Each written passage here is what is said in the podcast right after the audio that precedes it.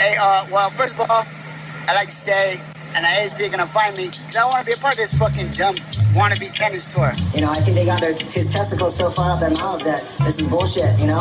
I'm not thinking about that right now. I'm just thinking about having won the world title and, and hopefully trying to win another one someday. You just drop in and just smack the quarterback. Drop down, step ah! Well, I'll tell you, Stu, I did battle some humongous waves. Table, please? Oh, surf looks good on it. Not bad. Ain't that swell? With Jed and Vaughan. Oh, those guys are back! Get a haircut. Yes, shredheads, waxheads, kooks and barneys. Welcome to Ain't That Swell, the radio show dedicated to cutting fucking sick. I'm your host, the two-time Gold Cone Piece Award-winning surf journalist, Scum Valley's finest himself, the punch-drunk pikey, the Sultan of psilocybin, the maestro of micro dosing. Smithy. And I'm joined, as always, by my loyal co-host and friend, frontman of the Goons of Doom, former editor of Surfing World magazine, Tracks magazine, Waves magazine, Vaughan Rinsed Corn, Deadly. Vaughan, welcome back to Ain't That Swell, just a regular old episode from a swampy wasteland west of Wardell. Mate, it's a fucking beautiful piece of property that we're sitting on for today's ep, and it's good to be back in the studio. Not just any old ep, mate, a gold medal ep. Oh, that's right. It's happening this Friday. The dreams of so many surfing administrators from Sa- South America are becoming realised this Friday. Fernando Aguerre, Rosaldo Cavalcante, Piccolante, Jojosa, Pepe LaGuardia. It's an absolute cavalcade of South American icons in their dream. The ISA dream, as it were, has come to fruition. Beginning, of course, in El Salvador, with what can only be described as an absolute clusterfuck of a contest. More COVID 19 uh, positive tests than South Sydney on a Friday night. Everyone dipping into the same packet, it would seem. exactly, mate. Yeah, what a fucking cluster. What, mate, what a confusing, messy dog's breakfast of a qualification system they had. Mm. I couldn't make head nor tail of it. And when they released the actual uh, contest format for the Olympics, I couldn't even. It was, it's like it was written in Japanese, Smithy. Mm, you had to be some kind of algebraic mathematical whiz. Yeah, you had to be uh, Russell Crowe in a beautiful mind to uh, transcribe that shit into numbers. Couldn't figure it out at all. But um, it's happening, mate. The Olympics is upon us this Friday. How you feeling? I'm feeling a mixture of excitement, anticipation, and a, a gut rumble that I don't know if it's the second coffee of the morning or it's, uh, you know, just that kind of the nerves. Well, I don't know. It's been such a long journey. It's been talked about for so long. Uh, we were always wondering what, and it looks like there's a fucking typhoon on the way. Kidding me? All this chatter about how crap the surf was going to be. I mean, it might dissolve. Those those storm fronts in uh, that region of the world, they they come and go like I don't know, like Like a plate of sushi on a hungry night. yeah, they just uh, I don't know. It's I mean, it's a storm cell, right? So I mean, how long can it last up there? And don't they usually veer up and north and across and then down? Or do they just sweep towards Hawaii from there? I can't. What's what's the deal with typhoons at this time? Uh, I believe they're an unpredictable, swirling cyclonic event known to bring 10 to 12 foot gaping holes to a river mouth somewhere in Japan. But uh, unfortunately, that won't be what our mighty Irukandji are surfing. They'll be taking to uh, a rigid, structured contest site with no hope of chasing quality conditions. It's just going to be an old fashioned Chiba Pro shootout in uh, whether it be 10 foot closeouts or two foot. Uh, Something or others. Uh, It, that's harks, what it harks like. back to the glory days of Munga Barry winning a CT, his first ever CT, and just absolute rubbish on the beach there. And uh, who else? Danny Wills. I think he went back to back to get that huge lead in '98, which uh, he spoke about on the last episode. And Smithy, uh, before we we leave the live episodes, I just wanted to say, mate, fuck, I was exhausted after that shit. Oh, mate. You fucking two, man. two Broken. weeks under my bed. Uh, just Wim Hoffing basically until I could emerge and feel safe in the world. It was a stressful. I mean, fuck me sideways doing three shows in a weekend. I mean, no one has attempted in the history of broadcasting to tell nine life stories Yeah. in the space of three days. Uh, I mean, you just you think about the great talk shows, the great pieces of media brilliance. Uh, Andrew Denton's Enough Rope springs to mind. Mm. Yeah. Parkinson, Yes. the great Parkinson Yeah. springs to mind. Larry King. Um, that's right. Uh, Oprah. I mean, these people are doing one show a week. Mm. Uh, they have a production team of about 15 people, a budget of millions of dollars. Mm. Yep. And here's Vaughan, Rinsed Corn, Deadly, and the Punch Drunk Pikey Smithy just win it. Oh well, I just uh, you know, we've got a Production more. team of three, Yeah, production team of three. budget of fucking five slabs of beer and a couple of complimentary cone pieces. Exactly. But um, mate, uh, the takeaway was uh, first of all just how epic, and it never gets tire tiresome for me just to to get in a room full of swellians who are just there with their fucking pumped up stoke, just ready to fuel it. And um, so that was that was sick. I was payment enough, wasn't it? And I Vaughan? just, I just want to get to WA. I don't know what's going on there. Mm. We just can't seem to fucking get out of this state at the moment. But yeah, we're coming WA. Sorry for the uh, endless, endless delays and postponements, but we are coming, Smith. Mm. I think we've pushed it to September at the moment. So you know, we'll have to keep an eye on the old COVID numbers Mm. and the curve and whatnot. But uh, yeah, that'll be good. But yeah, thanks to everyone who came out. Me and Smithy had a hell time with yous, and um, yeah, mate. Big thanks to Billabong as well. Always sorting us Oh, out. up the bongos. Fuck the bong cron is the cron of the bong. I'm mad. Finger buns are just sitting in a room. They're sweet and sticky and absolutely delicious. Finger buns, finger buns. Feed your face into finger buns. Farewell and Godspeed, our mighty Irukandji. May you bring home gold for Australia. Gold! Gold! I love gold. Stephanie Gilmore, Sally Fitzgibbons, Julian Wilson, and the big O, Owen Wright, going for gold in Japan. And that's uh, just the tip of the iceberg, really. There's a whole cascade of surfing stars in various divisions, longboarding, uh, uh, what do they call it? Uh, the amputee kind of division, the Paralympics division. Um, I mean, basically. Adaptive Olympics. That's the one I'm looking for. Yep. Uh, a historic moment for Australian surfing, Vaughan. and here's actually the press release uh, from Surfing Australia announcing this historic moment. please, Uh, share. Share the wisdom. A new team and identity unveiled uh, for the first time, Vaughan, at the Novotel in Manly. Hmm. Uh, Manly, I mean, interesting choice. Why not the spiritual home of the Irukandji? Cairns, I mean, uh, or the Whitsundays. I'm, the, the only waterborne parasite getting around Manly is Hmm. Tony Abbott, as far as I know. He's old news. Very true. Very true. I can't remember the last time I saw a box jellyfish round the point at Dead Man's and land on someone's face at the bower. So, uh, I mean, interesting choice. I would have thought that, uh, you know, they'd be striking at Mm. the heart of Irukandji territory and taking it up north. But uh, nevertheless, full namesake and tagline, the Irukandji's deadly in the water. Oh, mate, surely. Well, do I? Am I? Can I get some sort of copyright on that? well, I don't know. Is that, I mean, is that a, is that a, not a, a tip of the cap to deadly? I, I, Has to what be. else would it be? Surely. Uh, I'm of course named after the Irukandji jellyfish, an extremely venomous species of jellyfish that inhabit Australian marine waters, Vaughan. Uh, I've got Is a it the most poisonous creature on Earth?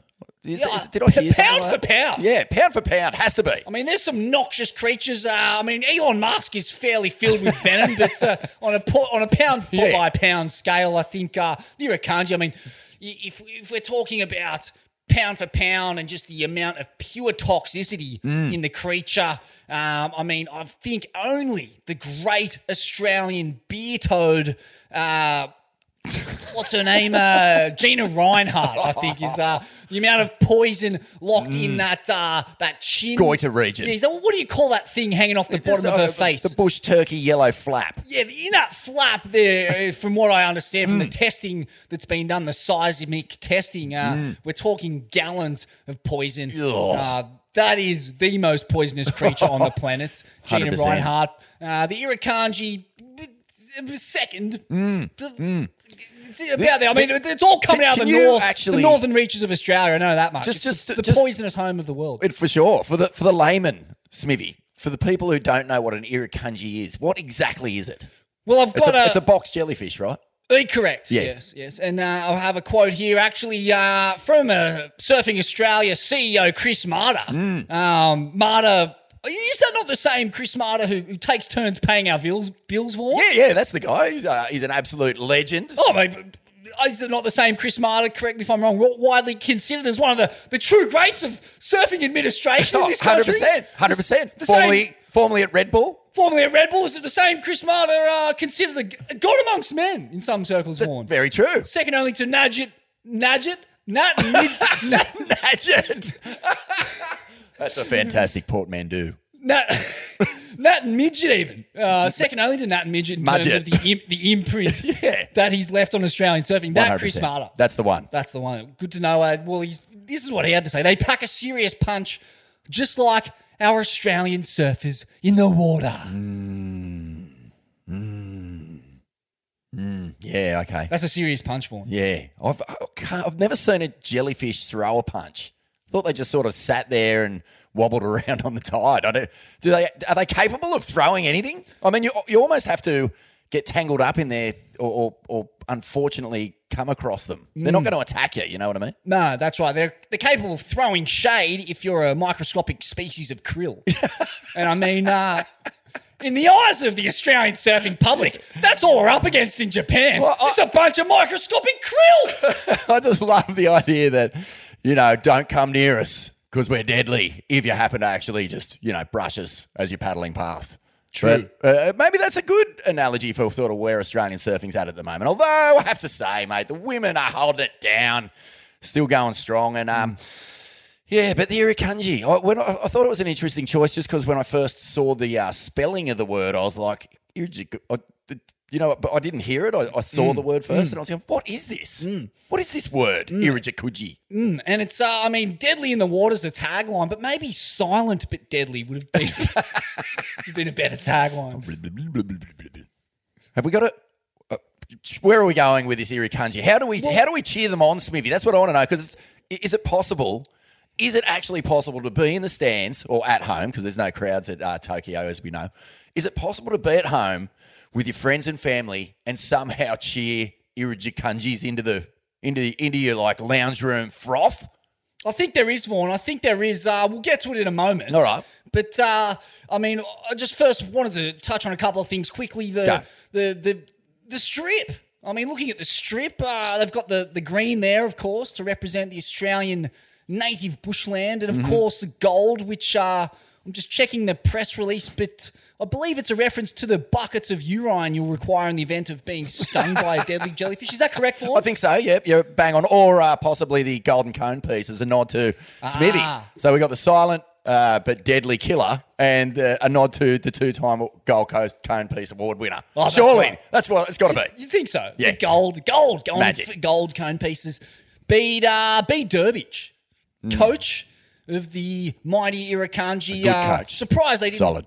Christen him captain coach a la Todd Carney at the Byron Bay Red Devils. Mm. Um, you know, uh, it always kind of brings a, a certain amount of uh, an added element of authority when you your coach is in the trenches with you, agreed. whacking it, Agreed. two foot cheaper. A hundred percent, yeah. And, and Bede, you know, uh, I think his pipe masters win will will have served him well for the conditions in Japan. I think it was like two foot onshore dribbly, and he, uh, you know, he took out the great cone off uh, without cones that year in uh, in no surf. But yeah, I'm, I'm back in Bede to get the job done. And uh, here's what he had to say. Uh, asked by the WSL, I believe it was, has there been anything you've gained having that extra year to prepare for the games? Uh, Bede said, I would say not drastically more cohesion with the team and staff. I think the extra time Just like any relationship, it grows if it's been working well. And that's the case with us. We were named the Irukandjis as the national team, and that's been a great process and has got that great cultural sensibility, which is good, Vaughan. Mm. Cultural sensibility. Yes. How good's that? Gone are the days of the Paul Hogan show. Gone are the days of, the, of Mahatma Coat and the National Nah News. Gone are the days of crass, crude, beer swilling, cone smoking bogans. Today, in this, the year 2021, we're a nation of culturally sensible people, Vaughan. Oh, it's nice to be woke, Smithy. Woke is the words I'm looking for. You took it straight out of a cone piece. Oh, there's nothing more inspiring than having a woke team head into Japan to compete in the five ring circus. Absolutely, absolutely. Uh, I mean, uh, Bede continues. Australians take the Olympics seriously. Well, sorry, this is the question. Australian takes Australians take the Olympics seriously, and as a nation, are always expected expected to perform. Do you feel much pressure is on the Aussies? Bede had this, this to say. I think at the start there was, but as time has gone on, and just the way the Brazilian boys have really come on, and the USA girls, the pressure's not so much on us at the moment. Silent but deadly. Silent There you go. So that's work, nice. work your way into underdog status. And he says uh, the Aussies can fly under the radar, dig deep, get the spirit going, and do some serious damage. Sting, sting. You can hear it. You can hear the anger in that, the in that wobbling bit of gelatinous blob. Just look out, everyone! Here come the fucking Irukandjis. You mentioned how we can get behind the mighty Yeah, how do we Irukandji do it, back here in Australia. And uh, I even encourage all those Japanese listeners um, in the stands in Tokyo, Mm. uh, if you want to get behind the Irukandji, uh, we've actually been honoured here at Ain't That Swell by Surfing Australia, led by our faithful leader, Chris Mater. uh, in cahoots with the Australian Olympic Committee, they've actually granted us the honour of coming up with the Irukandji team song. Uh, so we have a world exclusive for the Swellians. Here it is. We give it to you, the Irukandji anthem. Australia's secret weapon, easy to miss. When you get stung, you'll be covered in piss. Irukandji. Parasitic, poisonous, unconscious, and irrational. Just ask Steph. They use cultural capital. Irukandji. When the onshore blows, they're ready to go. Amphibious assault, they'll give you a jolt. Irukandji. A single cell inanimate blob. By jingo, mate, they'll do the job. Irukandji. Largely invisible, they'll make you miserable. Swollen glands, you'll pray for your mate with his dick in his hand. Irukandji. Sweet golden shower, take my pain and swelling away, so that I might fight another day. Irukandji. Go for Australia! Gold, gold, gold! Wipe the piss from my eye and watch them other cunts fold. Irukandji!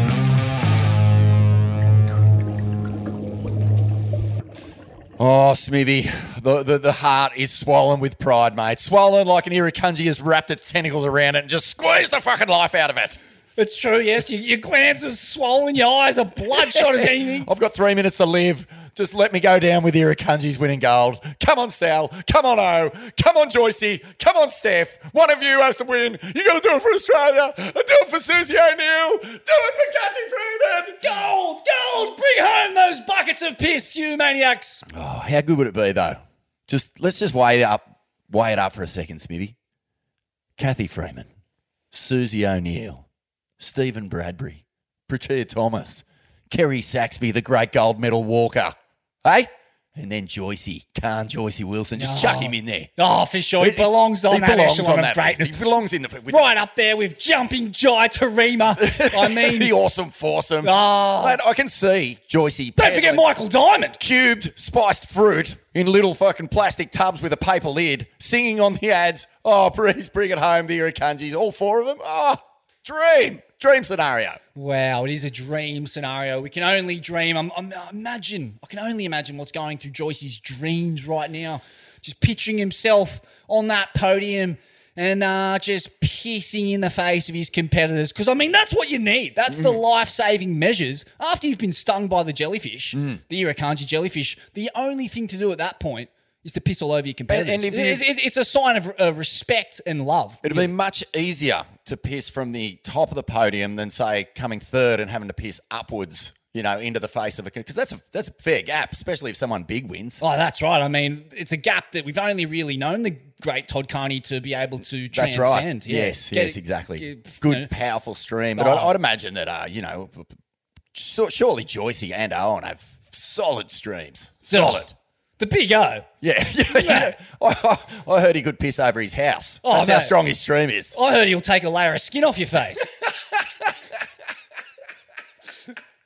Heard he strips paint from walls, the big O. Yeah, and uh, I I he was doing the renos down there at Lennox, and uh, they were going to, you know, hire a labourer to strip the paint. And they just fucking unleashed the big O in the room and ready for a new, ready for a new coat. Wallpaper gone. Is there sort of a is there is there some sort of attachment to uh, I don't know masculinity or uh, alpha male status if your stream is is powerful and strong and, and outstreams others? Like, is this have you come across this in your career or uh, Well, time in the trough? you know, perusing the scientific literature, I believe it's known in those academic circles as the golden stream. Hmm. And uh, indeed, it is a sign of virility, of chutzpah, Yep. of uh, Moxie. moxie. That's right. Yep. Plenty of moxie in the golden And stream. then what about uh, is, Second only to the golden cone piece, is really, it- in terms of. Is that yes? Okay, so we've cleared this up now. It's the, it's the green of the Australian native bush and the gold of the fully flooded jet stream coming out of the uh, the fire hose of Owen Wright,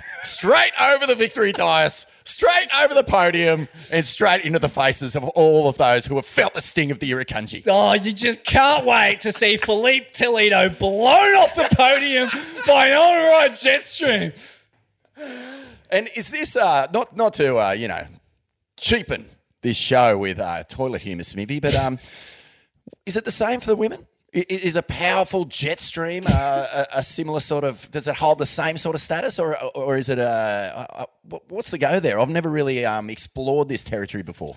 It's only an emerging field of science, uh, but from what I understand, in the female rites of passage, uh, in the you know deep in the Australian convict law, um, pissing contests were very much a sign of a woman's uh, ability to you know make that passage into motherhood to uh, you know dominate the tribe of women and just basically make a serious fist of things. So yes, I would say, uh, although you know the, the women they What, tend- what's what's the, the the the sort of you know benchmark? Is it being able to dig a little hole with your jet stream if you if you're in the squat position? Or should, should you be able to clear out say a good foot of of terra firma under your feet? Well, I believe the benchmark was set, I believe, by the great Dawn Fraser, Olympic champion, and they say that that is that jet stream was actually the secret to her success in those swimming contests. Well, uh, you know what? I think it's been uh, well, the last time Dawn. Uh, I don't know if it was her last Olympics, but she competed in Tokyo. I think she actually got sent home for stealing a flag. And Well, that was the now offici- we know. Now we know how official she got up narrative. the flagpole, mate. oh, that's right. Just set the rocket off. And that was the official narrative. I mean, it was. Uh, I think there was also some, just a bit of, uh, you know, argy bargy about the rules. I mean, apparently she was she was dosing, dosing just coffee, yerba mate, Oh, and just wow. gallons of liquid, and just pumping that jet stream out. And I mean, it was it was right on the cusp. You know, this was kind of pre-doping, but it was right on the cusp of the legalities um, of the Olympic. You know, it's all about sportsmanship, mm. quality, putting your time in. And I mean, if if she can carry a bladder that loaded, a, a bladder every bit as voluminous as Gina Rinehart's mm. neck, mm. into an event Yes. and just unleash Yeah. from the diving blocks and Yes. you know the jet stream. Let fly. Oh. Let Oh. fly. I mean, you just didn't you didn't want to be behind her. I mean, No. that, that was part. It was it was a it was a three pronged. Uh, attack, you know, she flooded the water behind her in a, a perfect uh, kind of triangular shape of yellow, whilst putting a gap you know, she was in the blue water. I Put it that remember. I remember else. an old Cadbury's ad with uh, Dr. Julius Sumner Miller. You know, why is it so? And uh, he did a little experiment just like that. Put a little drop of uh, Dawn Fraser's wee in a little uh, triangle-shaped piece of paper, and it just shot up the uh, length of this uh, baking tray. Like you wouldn't believe, mate. There was flames coming off it. Wow. Wow. yeah.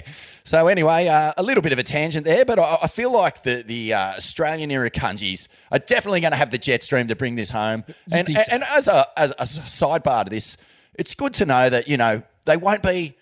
Uh, there'll be no suspicion over any sort of uh, you know performance enhancing boosters with all that urine flying everywhere. I mean, the, the scientists can just mop a bit up on the side of the pool and take it straight to Oh, the lab. they- Sh- Absolutely. I mean, try finding a beaker that can c- contain Owen Wright's jet stream. Mm, exactly. Yeah. No, no, just melt. Melt. Right, melt. Too fizzy. Uh, quickly, just on the Olympics, other Olympic news, Vaughan. Uh, John John's back. Wow. Just in time to nix Wow. the goat's shot at goal. Oh, well, I don't know how you feel about this, Smithy, but I've got reservation. I feel like I feel like this is a comeuppance moment for Kelly. I feel like Years of I head feel- no. I feel like- years exactly, of mate. passive aggressive this is this is the karma. announcements on the eve of people's world titles. I'm calling it goat karma. I, I reckon he's, he's got a fair bit of goat karma coming his way, and uh, I've got a sneaking sus- sus- I've got a sneaking suspicion, Smithy, that John John and Kolohe weren't even injured. I think mm. they were just fucking with the goat, mate. Wow. No, I'm, I've got inside knowledge on this. I think they just wanted to really twist the screws into his dreams and just give him that little whiff, that little whiff of hope. And, you know, he would have been sitting at home with his little uh, John John and Kolohe voodoo dolls, just mm. sticking the knives into his knees and ankles. And it just hasn't worked for him. Mm. And, and it's weird because shit usually works for Kelly. Totally. I mean, if there's one thing I've learned from the insanely graphic and gratuitously violent mafia series mm. Gomorrah, Yeah, yeah, yeah. it's that the up and coming generation is worse. They're more bloodthirsty, more manipulative, more deceitful, and they learn. They learn what you put out there and they reconstitute it through their younger, more virulent, more jaded, mm. more nihilistic prism. And I totally back what you're saying there, Vaughan. Mm. I wouldn't be surprised if John John and Kolohe got together, formed a secret alliance. That's right. That's right. And just skull fuck the goat.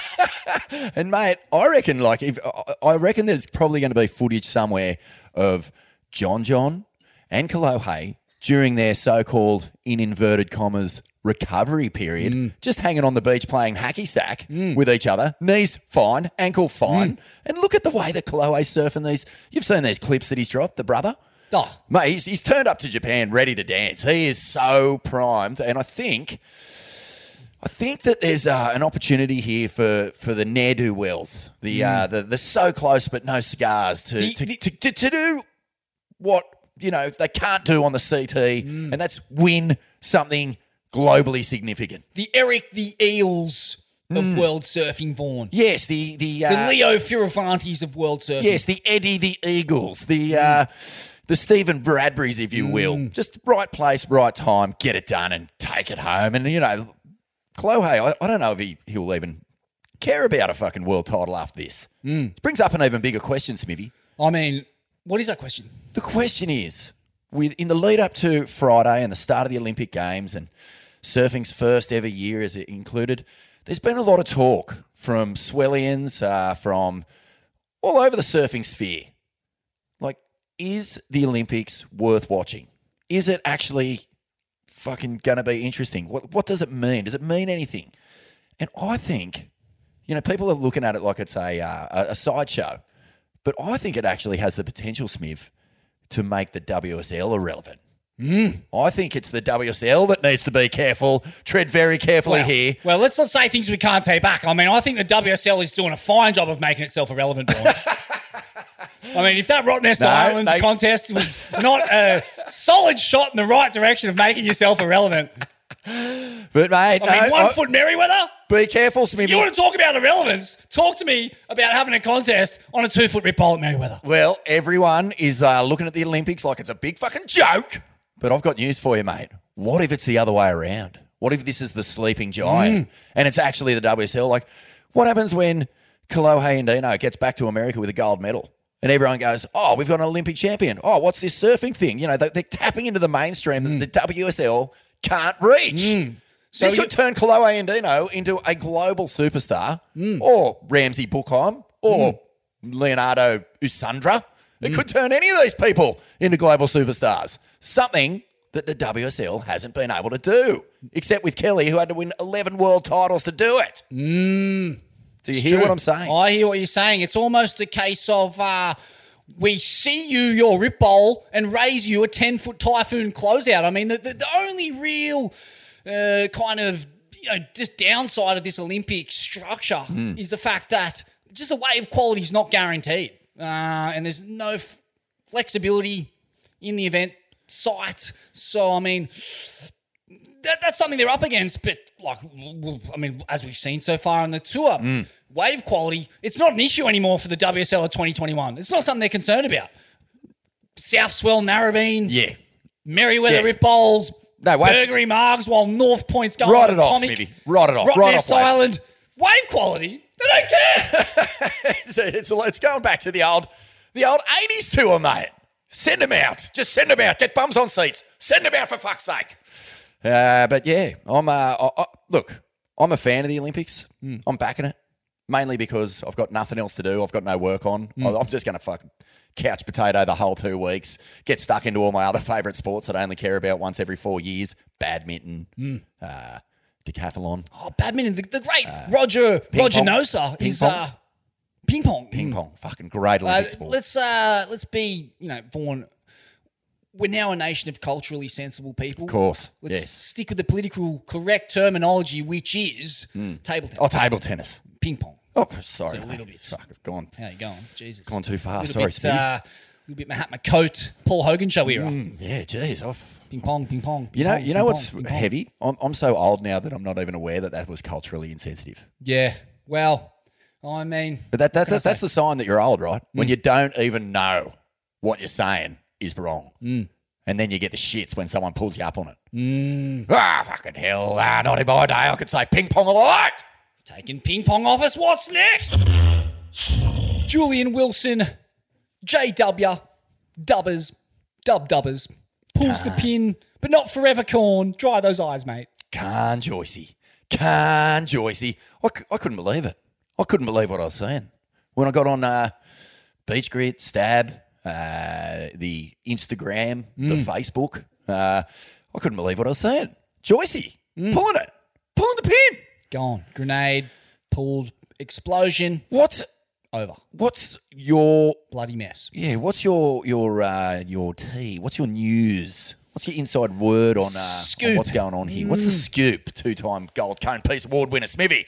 When I saw the announcement, uh, of all the things that I could really take away from it, and, that really left an imprint on me, it was just the sheer optics of that family photo. I mean, you talk about, you talk about wholesome, you talk about idyllic, you talk about Australian sporting role model, sunny coast's finest.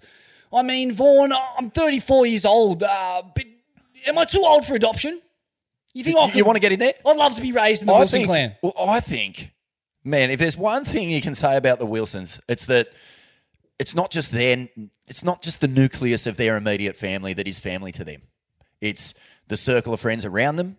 It's the friends of friends around those circles of friends. And then it's even just the acquaintances and the met once or twices on the mm. outside of that. They are such a tight, tight, tight Australian family. And uh, yeah, I don't think it is too late, Smithy. Are you- are you- have you done the paperwork? Can you sort of get out of your current family situation and, and put yourself up for adoption? I'm looking into it. Uh, the orphanage. It's uh, it's you know, to be honest, it, it, it's it's pre, it's overflowing here in Australia on the back of decades of neoliberal nihilism and uh, just fucking negatively geared investment. But uh, I mean, it's possible. I guess back to the surfing. You know, for me, Julian Wilson one, was one of the greats of my generation. We're, we're a similar age.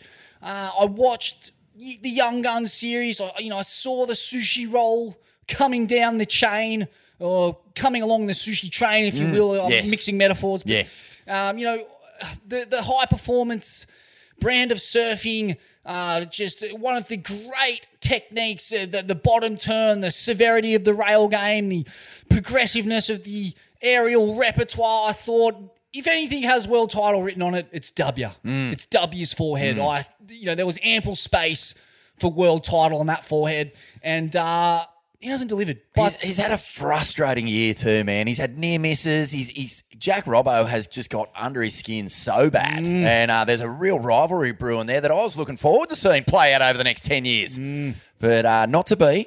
Um, but I think the frustration was really starting to show. Like Jules is a really cool customer, man. He's a fucking he's an ice man, you know what I mean? Like he gets out there and he gets the job done and he's got monster wins under his belt. Pipeline, Chopu, uh what was another big, big one that he got there? Um oh Portugal was was a, a good one. Uh but yeah, he's, he's just in in many ways just I think the the energy that he spent being, or sorry, the energy that was pushed into him as a young prodigy sort of built up this expectation that it was going to come easy. And and he's up for a fight. But I think that the grind and how hard it has become to to get event wins and to get up those ratings, it's just kind of had a it's picked away too much. It's chipped away too much, and it's and I think with uh, the addition of COVID, so this decision to to he, like we said, he's so deeply engaged and involved with his family. His mum uh, Nola, his dad Mick, his brothers, uh, his wife Ashley, and now their two kids. You know, they're they're just such a strong unit, and I just think the idea of having to be away three months at a time just doesn't sit with him. And and, and add that to the frustration of not having a good year and feeling like you're kind of swimming against the tide. I feel like it's it's a really s- strong, as you would expect from Joycey, really strong personal decision to fucking deal with these feelings and and do what's right for him and his family. No, it's that's fucking commendable, well said, mate. Well said, very commendable. And uh, there's no, nothing I respect more than a family man. I've said it before and I'll say it again. Mm. Uh, and it's a good point you make, Vaughan. Just the amount of time away from your family at this critical formative age for his children, both very young, very difficult. Uh, so much uncertainty. I mean, you know, there's also the chance that you're going away uh, and there's no guarantee the tour will reach a climax or crescendo. We, we just don't know No. what's around the corner. Hearing Gabriel Medina after his runner up at the goat pool uh, talking about the fact he hasn't been home since Christmas. And he, he almost he, he couldn't get another word out in his uh, in his post uh, heat interview with Jabbering Joey. He was basically just obsessed with the concept of getting home. I just got to get home. Got to get home. No, you got to get home, There's mate. mansion parties with Neymar going on about me. I've got to get home. Stuck here at fucking the San Fernando Well, man, Valley. I mean, it's not just that for Gabby. I mean, his uh, his sort of you know issues with his own family are well publicised, and that must that's got to be burning a hole in him because it's it's not like he's going to get home and, and just ignore what's going on. Like there's there's a bit of healing, there's a bit of mending to be done there from from what we know or from what's been reported, and uh, that would just be you know cutting him up. Surely you can't just function with your whole world. I mean, he's functioning very well in competition, I have to say, but but. You know, inside Smithy. Well, that's the king effect. It's the king can you- effect. how long can you maintain that strength before you've got to start dealing with those issues at home? Mm, what were the issues at home?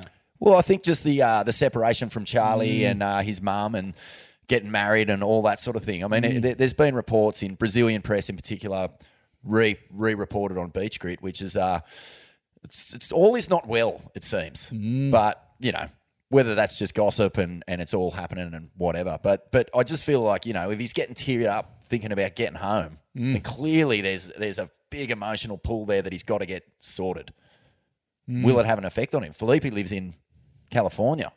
So that's what I'm saying. Like, will it have an effect on him as we head towards those WSL finals? Is it that time away going to start, you know, really starting to wear him out? Because he's had a blinder run. Hasn't Wow, he? hasn't he? What? Mm. I mean, uh, eight thousand points ahead of the nearest rival. Eight thousand. I mean, that's a big lead, Vaughan. Wow. He's, uh, in Is that the biggest ever? What was Potts' winning margin? Do you remember? I think it was like, it's the biggest ever to this day. Uh, the 89 world champ had it wrapped up by Europe. It was halfway through the tour. It just kicked off one of the most debauched six months in ASP history. As soon as everyone knew that they couldn't win the world title, holy shit, you should have seen what happened then, mate. Fucking blizzards all over the world. Uh, But But, But um, anyway, mate, look, I've, I've uh, put together a little compilation of, of Joyce's greatest hits. Can't Joycey? Uh, just to, to celebrate some of the iconic moments of this guy's career. And uh, may I just Oh, whip through these? please. So at number five, I think uh, we have to acknowledge that Joycey is the king, the king dog of making Gabriel Medina cry. Wow. I mean, of, Yeah. of all the.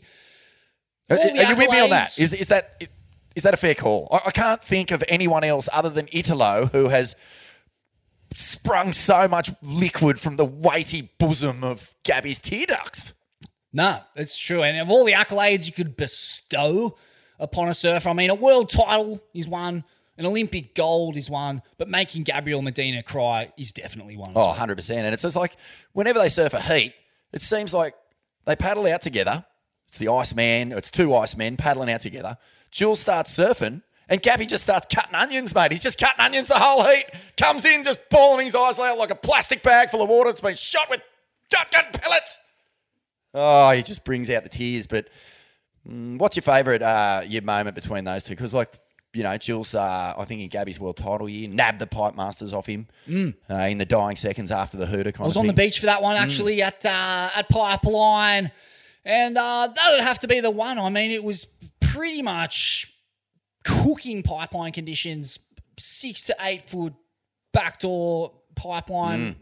Uh, the whole works, the banzai doing its thing, not a drop out of place. And Jules, you know, a guy from the sunny coast, Mm. uh, the small wave surfing hub, just fucking it. just the, the fig there was plenty of fig jam but it wasn't like terrifying pipeline but uh you know there's always Conequins out there Nuggety. nuggety, Nuggety. Oh, there, was, sure. there was nuggets out there.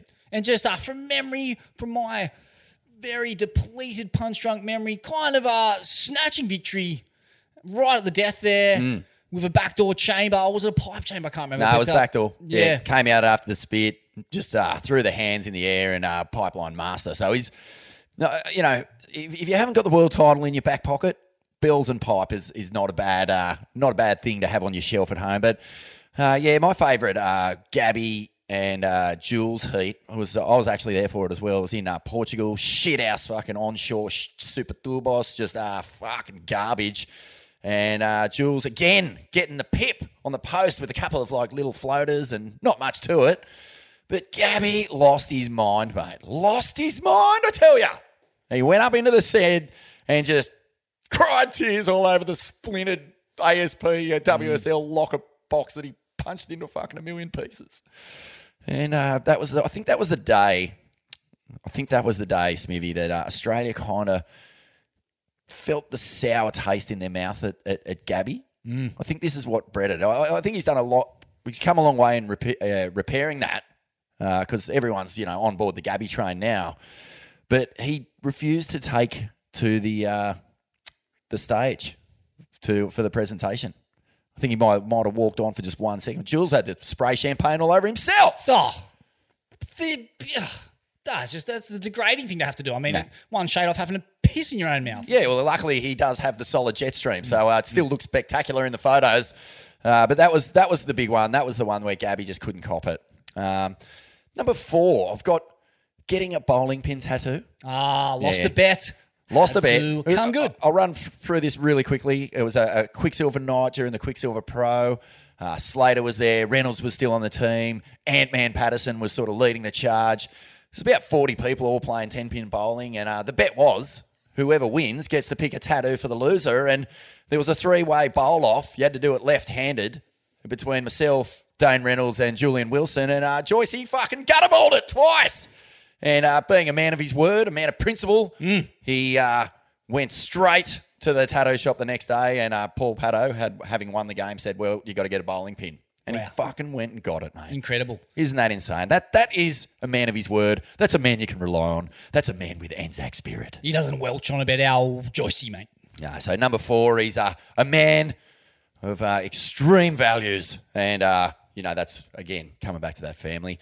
Uh, Joycey versus the WSL judges. Now, this is an interesting one, Smith, because there's a five heat, cop this, one hour and six minute compilation of all the times Jules has uh, lost his shit after copping a hiding from the judges. Wow. Yeah, someone has put this together. I suspect probably Jules. Uh, you know, like a- a- after every heat, when uh, the scores come up and he's slapping the water, it just this it goes black and white. And this big red robbed appears on the screen. You're just like, Well what? played. But uh, yeah, it's pretty funny. Uh, it's pretty actually ordinary viewing. Uh, there's not that many sort of heats that you look back on and go, oh yeah, well that was clearly a fucking stitch up. But what do you make of this? Uh, you know, we know that refs can have a bad night with a whistle. Umpires can make a dud call in matches. But do you reckon the judges actually have it in for Joycey? Do you reckon they've actually asked or expected more of him than, than he can possibly give, just based on his fucking prodigious talent and expectation? It's an interesting question. I mean, there is a, a law of a rule of thumb, especially when it applies to uh, street fights, park football, just generally dealing with uh, battlers, and it's you don't steal from people who've got nothing. If they got nothing to lose, you don't steal from them because they'll fuck you up. And I can tell you, the Wazzle judges are not on a pretty packet. And uh, if you're going to hurl, if you're going to flung, if you if you're going to be who flung dung at the WSL judging booth, you better know that they're coming for you. I mean, we heard we heard Richie Porter. We, we the man, he's from fucking Frankston. All right, need Yeah. I say more for Yeah, yeah, You no, no, good call. People from fucking Frankston. Good call, Smithy. No one, but So, the, I the highlight of this package, if you if you do bother to go and watch it, is uh, a heat with uh, Joycey and Mick Fanning at a semi final at, at Winkipop. It's small. And uh, one of the beach announcers, Binzi, who actually I think might have come up with the name Sushi Roll. It was on the trip where that all went down, former Surfing Life editor. But uh, Binsey, you know, uh, he, he uh, does the beach commentary for all the Australian events, has done for a long time. And Joycey just flares up the stairs. He's just clenching his feet, kicking his feet, and punching the railing. And he walks straight up to Binsey and just unloads on the poor bastard. Wow. Unloads. He's still got gauze packed in his ears from that spray. Oh, it's such a good spray, and um, definitely my highlight of that entire hour and six minutes. So uh, that was a good one.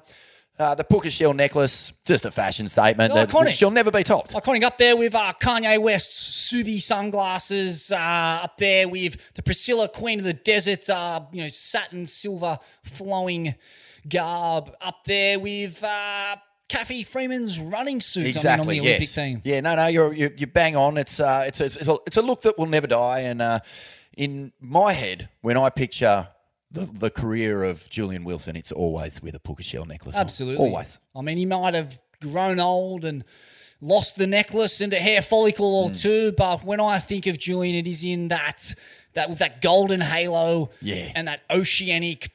What do you Pukas necklace, pearl necklace? What do you?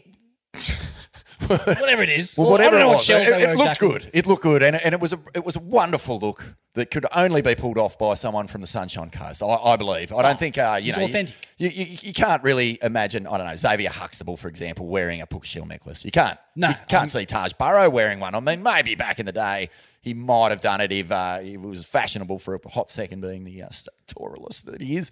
I mean, uh, the day I saw it, I, the very next day, I was there walking around the eastern suburbs. I actually went to a, a park football game, uh, uh, the Coogee Wombats versus the Redfern All Blacks in my Puka shell necklace. Oh, And how I- did you go? Oh, well, I left that game uh, in my, my underpants. Yeah. just unconscious on a stretcher. yeah, that's right. In my underpants, uh, stripped of everything, bar the Puka shell necklace. The Hmm. only thing they left on me, Vol. Well, that was number two, the Puka Shell necklace. And, and just on the fashion of jewels, it's worth doffing the cap here, Smithy, to Nola, uh, Jules' mum, who designed all his signature board shorts, uh, did a lot of his board sprays. Uh, that, that pink that he was representing for a good part of his early career uh, was a nod to uh, breast cancer, getting checked up on. He was always campaigning. Every post he'd interview, he, he'd try and get it in there. And he started a campaign called Check Your Tits, which I, I just embraced wholeheartedly. Oh, I, I was every day couldn't get off my own tits. I was just oh, just massaging him and just making sure there was nothing too hectic going on. But in all seriousness, that was uh, such a cool thing to see a surfer right from the word go. You know, get on board with something that was really affecting him, his family, and not just that, a lot of women all over the world. And uh, you know, big congrats there. That's my number two. But the number one highlight of the Khan Joyce's career for me, Smiv, is paddling towards the shark when Mick got hit. Jane. Oh, Australian icon, Anzac spirit, hooker shell pearl necklace Yeah. deluxe. Just paddling towards, going, "Come at me, cunt! Come at me, fucking you, You great some of this? white! You want you want to go at me, mate? I'm from the fucking sunny me, mate? coast. You don't fucking have go! Come on, you motherfucker! You've heard of the Moffat B Mafia, mate? Mate, it's just Nothing, uh, you fucking dog. Tell your story walking your mat. Hey, hey. yeah, you want to get out there, mate. Hope you get the lot, you dog. Hey, get back on protection, you mutt. Hey? Dog. Oh, sorry. I, I just can't think of anything that that you know. We're, we're fairly fickle surf fans, aren't we? We, we expect a lot from our, our surfers, and when you look at Jules's top five highlights that we've we've illustrated here, and, and rounded it off with paddling towards a mate in trouble. I mean, fuck, mate.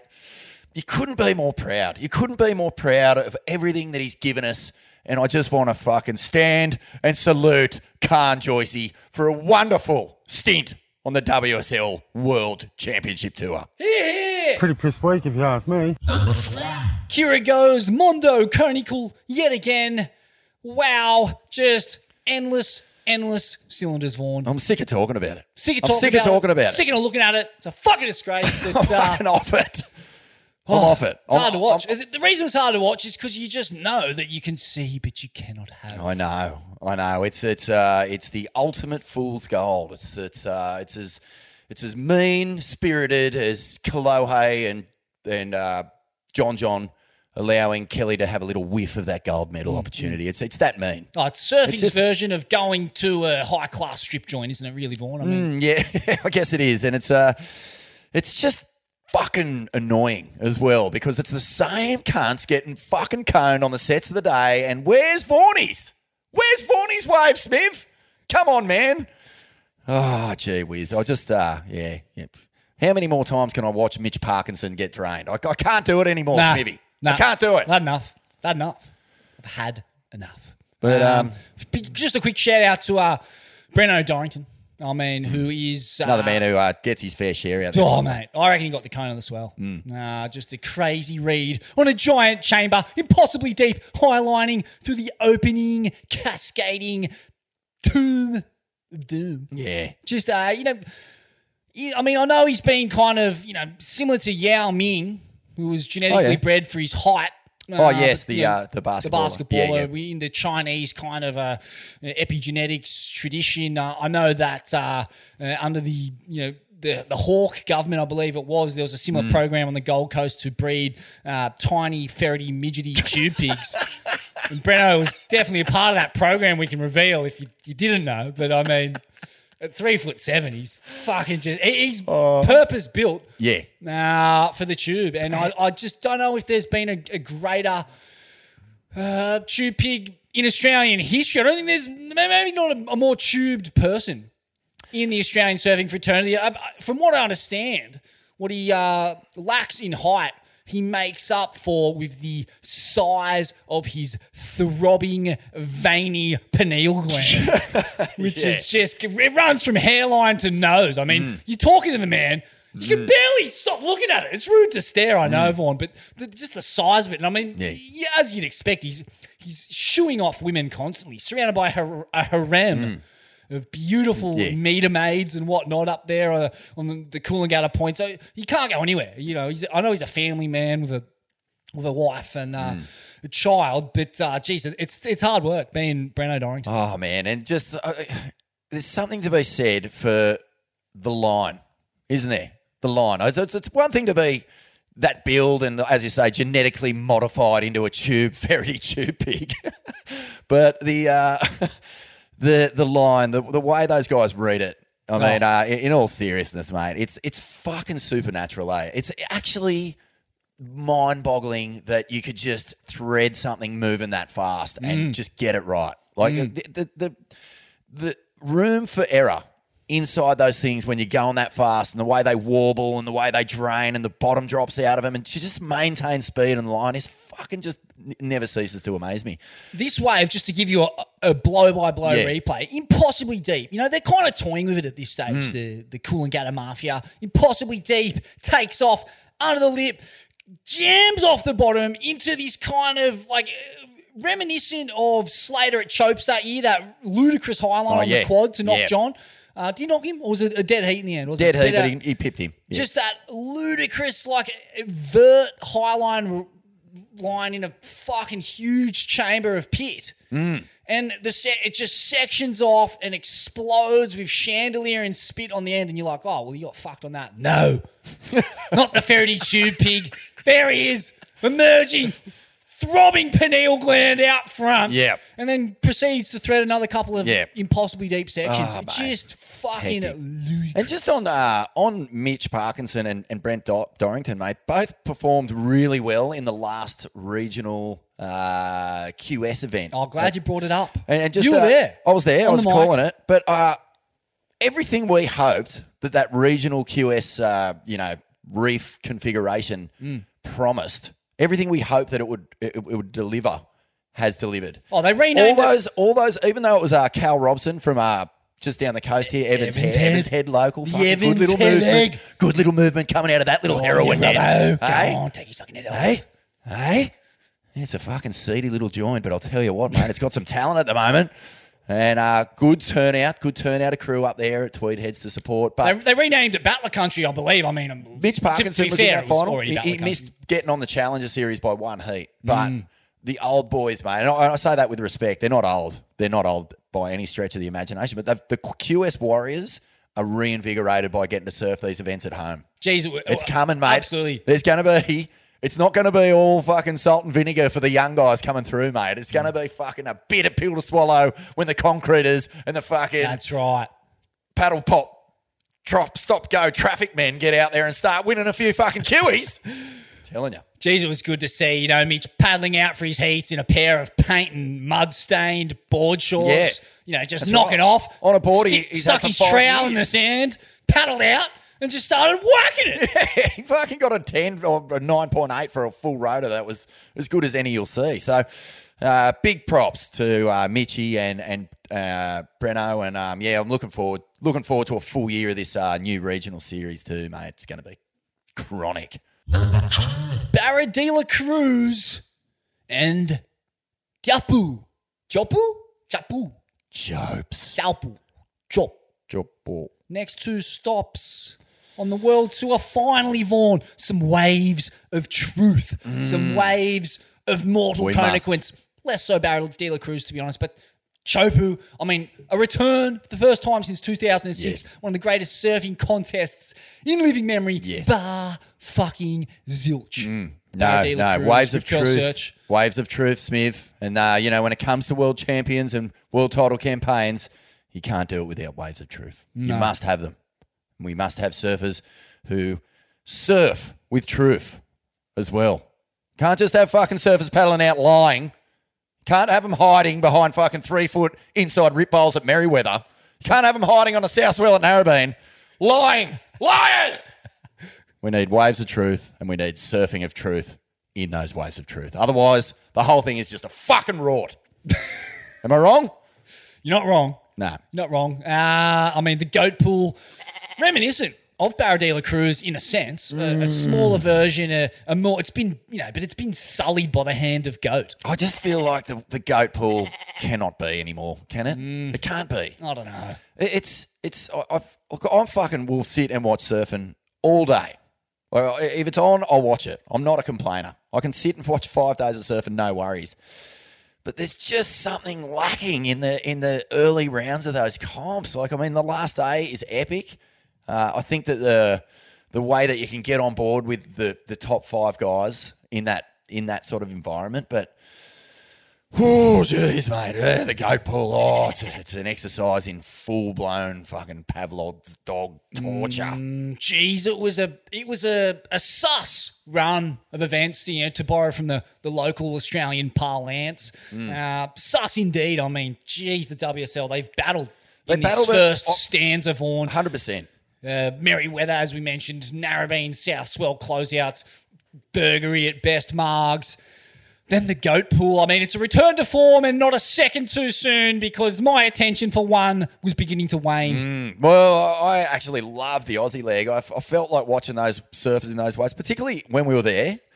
Like watching those shoreys get decimated. Like that surf that I surf every day, and the level of of what actually happens not on your TV screen, but in the flesh, is f- like I, literally was just mm, blown away. And uh, we were on the beach for Morgan's heat against John John, and mate, he fucking clobbered him. Like it was not even close. Like. So, so I watched it again on screen, and, and it just doesn't do Morgs any justice. Like he was just pocket rocketing the fuck out of those things, man. And he And did under it. the section backside and was one of the most glitchy maneuvers I've seen. Oh, and then uh, he goes down to yeah, goes down to Narrabeen, does it again, goes to fucking, and then he performs in the goat pool, and like Mm. that's the narrative that makes this entire thing just so interesting because everything else went pretty much according to plan, uh, barring Gabby's just complete dominance, but. Uh, yeah, it's just uh, so I, I enjoyed it, but I'm with you. I, I feel like we need we need to we need to step up now. We need Mm. two waves at least before we hit trestles that are going to challenge these guys and, and ask questions. Yeah, a couple of Honest moments, answers. A couple of moments for mine, the hard watch. But uh, yeah, cannot wait for Barra de la Cruz. Great to see the women out there.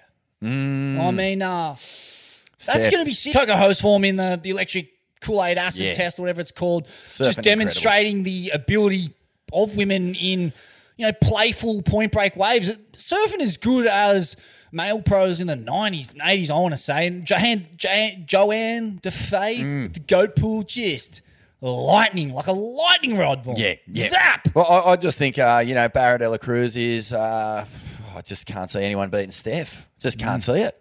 Can't even imagine it. Literally cannot p- picture anyone but Steph standing on top of the dais doing the big old jet stream in the face of her competitors. Yeah, it's true. Because it's uh, it's Australian surfing's golden girl, isn't she, Vaughan? She is, and uh, I just like who else do you want to watch surf those Barra de la Cruz on a six six foot swell, Mm, like mm. uh, men's or women's? Yeah, nobody. Nobody. But I mean, she's going to have to really. Nobody, Smithy. I'll just say that again. Nobody. Zero.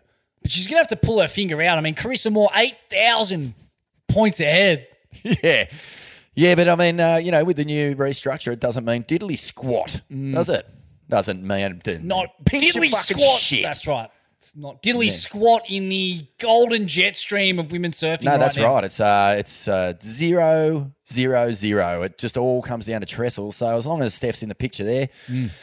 um, yeah, yeah. I just feel like um, look, Barra de la Cruz, give me Steph Gilmore uh, at uh, Chop Bar. I just want to see. I just really want to see Gabby, John John, Italo, and uh, Morgie. I want to Mm. see those four guys. I want to see Morg. Morgs get up there in that convo at Chopes because that's the question mark. Like everyone knows that it's going to be who's going to be in the semi-finals there, barring you know there's usually like one little dark horse who who slips up into the mix, but it just feels like if Morgs can get a semi-final at Chopes and big heavy Chopes, question mark's gone. Mm. It's all about the world title run. And I mean, why shouldn't he? Plenty of highly technical slabs in this country, uh, and I'd imagine he surfed tons of them. I think it's one of the underrated aspects of the Australian surfing landscape is that we have waves that are, you know, I think, you know, parallel to Chopes in Mm. terms of technical. You know, we don't quite have the, the energy and the consequential or consistently mortally consequential nature of a Mm. wave like Chopes, but we got plenty that'll, you know, on their day, they can hold a candle to Chopes. Um, Morg Borg strapped in a gaff, sending it over the ledge at Chopes. Stop it. Stop it, mate. It's going to be a sight to behold. And in the women's, I mean, just looking at some of the clips coming out of the North, North Australian, Northwest Australian desert of BMAC, Come Bronny on. Macaulay, Come on, just BMAC. packing the Mondo slab at the tombstone, a wave that, in my opinion, uh, you know, I think it's more technical than Chopes. Yeah. Uh, ledges in the pit, you know, it's an under the ledge drop, a triple chamber. We, Chopes is a thick under the ledge drop with a single kind of one and a half sections of mortally consequential pit. Mm-hmm. But uh, you know, if Bronny can thread him at Toomies in the fashion that she's doing, it's back to back seasons now. Where- give us your give us your four four winners for those two events. Give us the four because it's and then we're heading into uh, the, the WSL finals, which we'll talk about at length, obviously when we get to them. But yeah, who's your four winners? Go on, just just pick four. Barra de la Cruz. Mm-hmm. I'm going to go with. Oh, the heart says Steph. But the gold, the golden jet stream hints towards I don't know, going off previous. It's going to be that arm wrestle, isn't it? Mm. Carissa Moore, Steph Gilmore. I think Tyler is going to be deadly over there too. But Mm. I'm backing Steph. And um, in the men's side of Barra, I think, I just think, uh, I think John John, if he's back to form, will will want to get back in this conversation for the world title. Mm, I'm going to go with a, a dark horse there. Griffin Colapinto has been absolutely fizzing. Uh, he is so high on chutzpah and who knows what else. Mm. Uh, some of the, the positions he's getting his body and board into are heating up there at Trestles in a clip I just watched. Oh, Well, the carrot is there too. Smithy. The carrot's there. He's a Trestle's boy. So, So- imagine it. California, like a hometown world title there. shot. He's just got to get there. So, yeah, that's a Barra really good pick. And uh, you know he's got form. He uh, what was he? A finalist, or did he even win that event there at Kirra? On a you know Kirra has shades of Barra de la Cruz, so he's no slouch in conical warping, Yeah. wedging, Yeah, semi-final, point breaks. Uh, but Uh, that that ten was was Amazing. one of the best Yeah. tubes Oh, I've ever the, seen. the battle between him and Kanoa for, for spot five uh, and Morg, sorry, like there's a there's a three way going on there that is oh, it's a dirty, dirty three way. I'll tell you, it's going to be uh, interesting to see how that comes out. And Kanoa's going to be deadly on those rights as well because just just a variation that he can throw into, you know, putting a wave together. Like uh, that's that's how he basically took Barley out. He's doing big floaters, whacking the lip, throwing a bit of tail, lots of variation, and I think on a, a really long point, that's gonna that's gonna play well. Mm, mm. Uh, Chopes, I think it's gonna be a Gabby John John like brawl, Mm. one of the all time ones because those guys they just can't seem to get on the same year where they where they're doing the the Slater Andy thing. Mm. It's either one of them's having a shocker and one of them's having a fucking howler. So uh, yeah, I'm calling a Gabby John John final Mm. And women B Mac all the way. Mm. B Mac and the Big O for Smithy. Gold, gold, gold for Australia. You're a kunja. Golden jet streams, golden cone pieces all around. Love it. A celebration of Australian gold. I love gold. Goats, goat watch, Vaughan. The goat. Uh, I mean, where's he been? What's he been up to? What has the goat got up his sleeve for the back end of the world tour? I mean, he'd be nibbling weeds at the thought of surfing chopes. Uh, a five-time winner at the event. No one's won it more. He'd be bleating, wouldn't he? He'd be Mm. bleating the goat. bleating here, bleating there, bleating all over the joint, like the bleating fucking goat that he is. Chops! Chops! He's going to be back, surely, for these for this next stretch. Oh. could, Uh, he, could he qualify if he wins the next two events?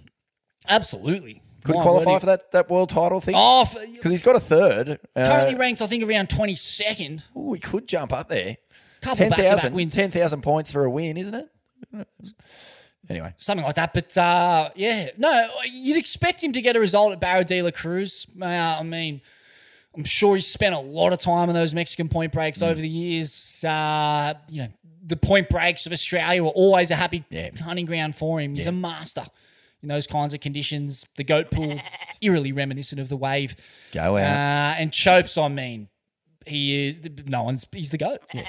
Yeah. He's the goat. Yeah, that's the thing. At, at Chopes, he just takes off, puts that little tubby goat frame straight in the pit, comes out, nibbles a little bit of flour off the top of a cactus, paddles back out, gets barreled again. Go, go, go, go, go, go, go. Um, so, But, but, but with Goat Watch, I mean, I haven't seen much of Kelly doing anything other than just arguing with fucking multi billionaires Mm. on, online and engaging in cryptocurrency discussion and Mm.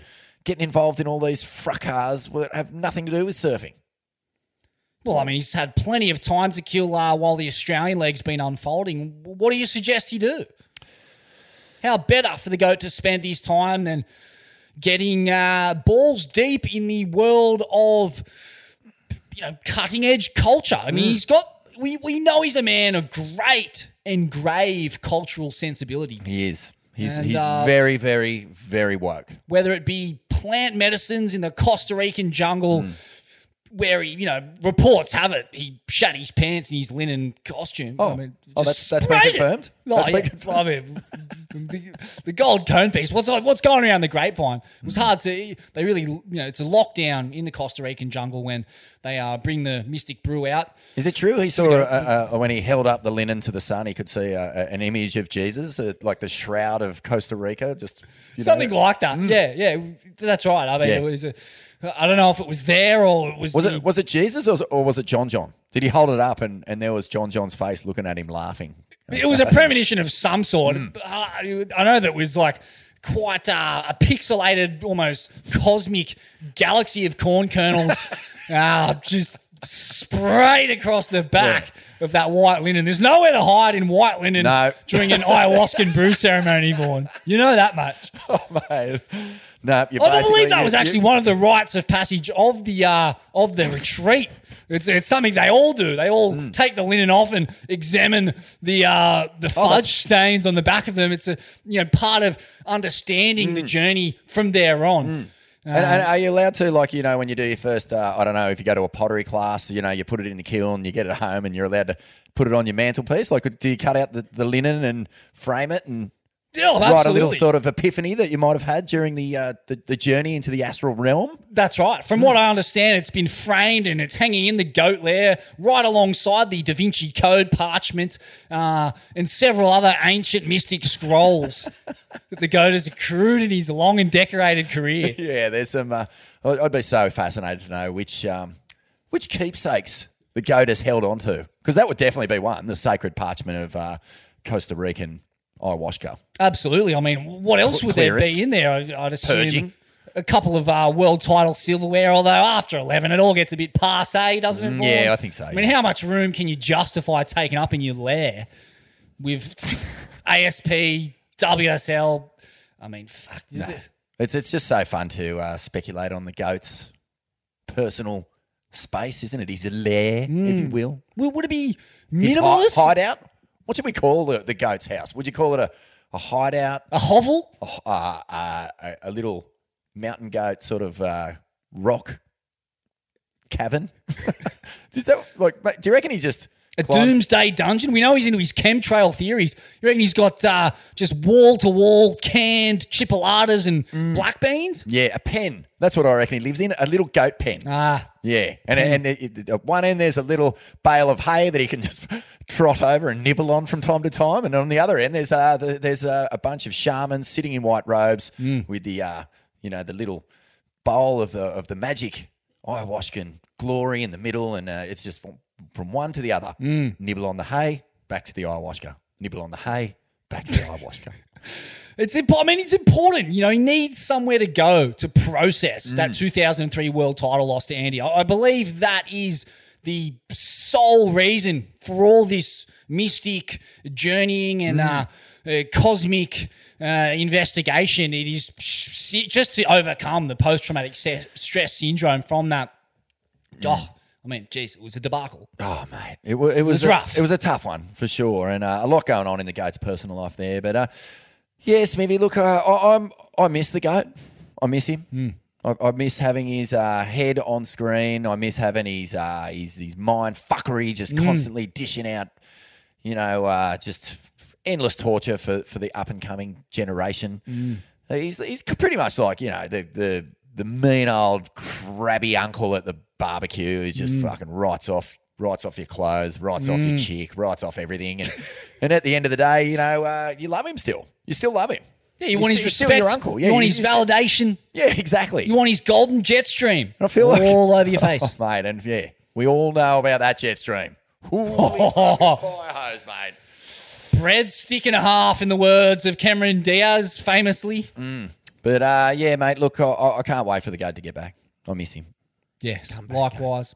World Tour surfing's just not the same without you, goat. Bleat Get once back. more.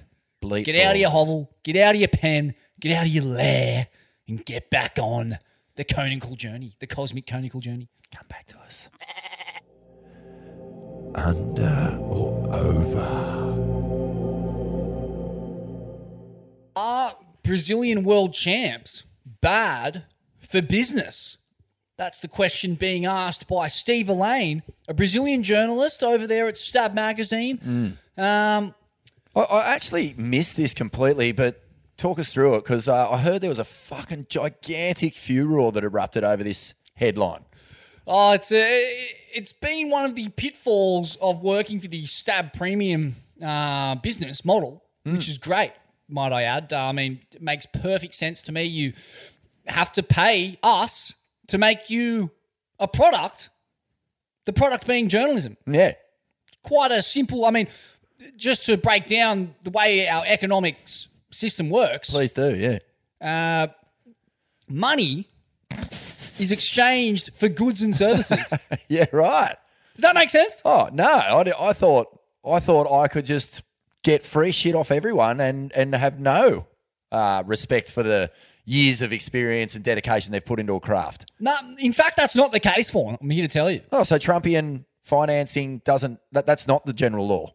No, nor Trumpian financing, Hillary Clinton financing, uh, uh, a world of parasitic bankers and global elites contributing nothing of value to humanity while ripping billions of dollars out of the global economy and stashing it Oh, that's in bank accounts where it can't be reached by anyone except for a bunch of bourgeois parasites sucking the life out of Yeah. human humanity. Uh, it's actually not how things generally should work. But, Okay. uh, and we're trying to rectify that. Hmm. But uh, I think one of the problems uh, old mate Steve has run into is that most people don't want to pay. Right. So they read headlines. and um, they just re, re, react to the headline, which yeah. the headlines are specifically engineered to get people interested, right? Hmm. But they backfire sometimes because people don't fucking spend the money or even the time to read the actual article. Exactly right. Hmm. And I think that's been, I think Steve's a victim of this. I've been a victim of this. But uh, this is the, the, the gist of the story is this. Uh, Steve went undercover.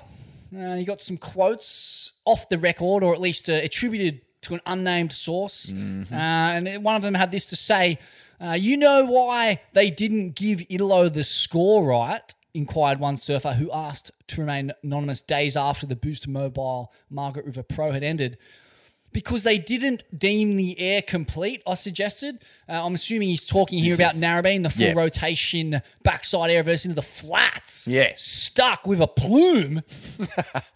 I in didn't the back eyes it. of the judges. I didn't back it. Didn't back it? I didn't back it. No. Fair enough. I was with Stace on this one. Uh, Furry muff, as they say. But when I said that during the live show at, at Manly, uh, Harbord actually, which was fucking probably my favourite show of the tour, One of with, the best. with Kingy and uh, Nikki Van Dijk, the, the Bush Duff, Mm. Swillian Queen, and The Raging Bull Dimity, Van Dyke. Dimity uh, Stoyle as well.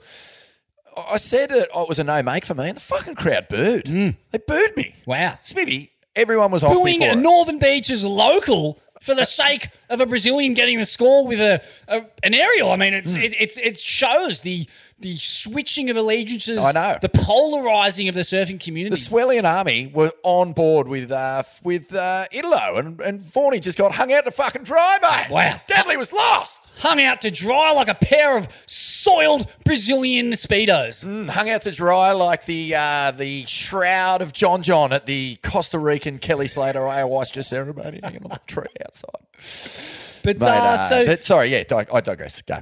So uh, yeah, uh, the, the the surfer, he's not Brazilian. The pro surfer explained that uh, the reason they didn't deem the air complete was the Brazilian domination is not good for business. He said. So uh, the WSL is Ludicrous. tired of Brazos winning everything, and they'll bring us down whenever they have the chance. Bring us down. So that suggests the surfer being quoted is in fact a Brazilian pro surfer. Yet, if you were to look at the comment thread on the Stab Premium uh, Instagram channel, it is nothing but fucking handfuls of black bean dominated excrement being hurled at Steve's face at the Stab crew by Brazilian pro surfers. Filipe Toledo, Ricardo Toledo, Yago Dora. Uh, the list is endless. A who's who of Brazilian surfers queuing up to hurl flung dung straight into Stab's face. So, I mean, it, there's a, a, real confusion going on. Stab's had to backpedal and produce uh, maybe two articles even so just clarifying what was written in the first because of uh, you know the damage done to relationships in the Brazilian surfing community. But it's a, a storm in a teacup, a Brazilian storm in a It's teacup. a, it's a it's a whole lot of hot air over fuck all, isn't it, Oh. Man, but I, I think that you know the the biggest bummer for Stab is that when the shit hits the wall like this, it just sticks. So you know, Mm. like despite the fact that, as you say, there there've been a couple of stories and just trying to to pedal it back to the facts of the story. Mm. Uh, in a lot of people's minds, they're not even going to read there. They, they've made up their mind now. It's like, nah, that joint, we that that's just bullshit. And uh, you know, I don't know how how that affects Stab or their uh, subscription model for the uh, Stab Premium or whatnot. Probably not hugely, but yeah, it's a bummer. It's a Mm. bummer. It's outrage culture gone mad yet again. Nah, indeed. I mean, the um, if I had a, a penny for every comment from a you know a, an American or a Brazilian demanding content for free on that paywall, uh, on that like the irony that people from two of the most crony capitalist countries on the planet hmm. demanding shit for free. Hmm. It's stupefying. You're from the home of capitalists. The, home, the birthplace of global capitalism. You realize that. And Yeah. you're demanding stuff for free like it's fucking Berlin 1983. like the wall hasn't come down yet. Well, Tidak Baguz, comrade.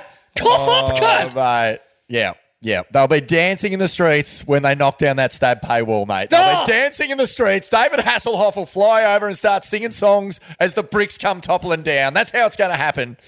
Oh, God. How Building hilarious. Are you walls. fucking kidding me? I mean, how do we build a wall without a paywall, Vaughan? Yes. Uh, well, look, I think the uh, lesson there is just fucking put your hand in your pocket, cough up the 12 bucks, and get the story before you start losing your shit like a fucking Nimrod. Absolutely.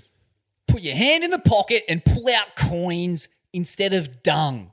Fling some coins at the boys. Not your fucking shit. Not your ayahuasca riddled, coffee dripping, wet, sticky turd. No, we don't want that. That's the message. Quality- A massive under for the stab commentariat. A massive over for Steve Elaine and his scoop. It was a scoop.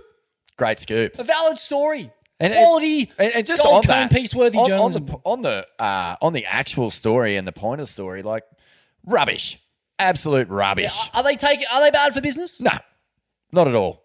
No, I, I think if anything, all it's doing is uh, look. This is my take on it anyway. Like the rise of the Brazilian Storm has been fucking fascinating, and the more that we've had uh, close contact with your Italos and your uh, Jadsons and uh, and, and and you know. Yagos and all the crew. who Glad you brought through. Taddy up because she's easily forgotten in the story of Brazilian. Surfing. no, I know. I mean, she's as Brazilian as Fresco Bat. She's Brazilian as Jair Bolsonaro. She's as Brazilian as inequality. Yeah, yeah. Well, uh, she's uh, yeah, she's she's flying the flag over there in Japan, mate. So uh, yeah, but look, I uh, I think it's it's good for business. I I've become enamored and in love with uh, the story of Brazilian surfing from you know nothing more than just a couple of blokes paddling out on probably a couple of half snapped boards that were left on the beach to being the world's greatest surfing nation, competitively speaking, uh, men's men's competitive s- surfing. And uh, yeah, I, I don't think it is bad for business because what they've done is create uh, basically uh, what is it? It's it's a dynasty that can only be broken by the most fierce competitor, and that hunger's got to come from somewhere other than entitlement and expectation and fucking prodigious talent. It's got to come from deep inside the soul. You know, it's like it's like for, for, for us, Smithy. It's like uh, New South Wales going 11 years without winning a, a mm. state of origin series. Like it just starts to eat you, eat you up inside, mate. You can't cop it anymore. It's like Australia haven't won a, a Bledisloe Cup for fucking 15 or 20 years or something. It's there's generations who are built now not as this, you know, next shining star who's going to dominate and take over the world. They're built with a very sour, bitter feeling in them that they're not at the top of the world and they've got to fucking climb the mountain with their bare hands and get to the top and plant the flag. Well said. I Yeah. mean, uh, So I love it. I think it's good for business. Yes, absolutely. I mean, if there's one thing that the the anger the rage from the Brazilian surfing elite at Stab uh, screams of. It is an inferiority complex, Mm. this kind of deep shame over their lack of competitive success, and they don't like being reminded of it. Mm, there you go. There's almost go. like a, a, a, hierarchy. Yeah. It's an, an unsaid hierarchy uh, that Brazilian surfers are less than. There you go. And it's it, it's been tapped it. felt No, by the tapped that. Brazilians. And I think that uh, they're on the come up big time. I mean, Mm. to, to put it mildly, they're on the come up. Uh, I mean, in terms of it being bad for business, I would have thought very much the contrary. I would have thought, if anything, uh, if uh, all this mayhem, the documentary on the uh, Australian Povo Battler skaters uh, doing battle with Tony Hawk in America taught me anything. It's Was that, that the, the, the Tapas brothers, was it? The, or Pappas brothers? yeah, that's right. Yeah. Taz Pappas and whatnot. That's right. Uh, if it's taught me anything, it's that. the Tapas brothers are in Spain. True. Oh, Having little glasses of beer and eating octopus. What? The Pappas, Hey, did you hear we got a, we got a shout out, mate? That's swell. Viva. But, the uh, brothers. That's right. Uh, not to be confused. Easy, easy mistake to make for him. But uh, if there's Oh, one thing that film taught me, it's that skating and surfing and these kind of Mm. emerging sporting administrations like to push athletes in emerging marketplaces where they can flog tonnage of Taiwanese made product Mm, there to the hungry mouths Mm-hmm. of bored suburban youth. And I see Brazil as a potential candidate for that. Uh, elevate a champion in that country and watch the wallets open, Vaughan. Mm-hmm. Uh, America, I mean, prior to Slater, Mm.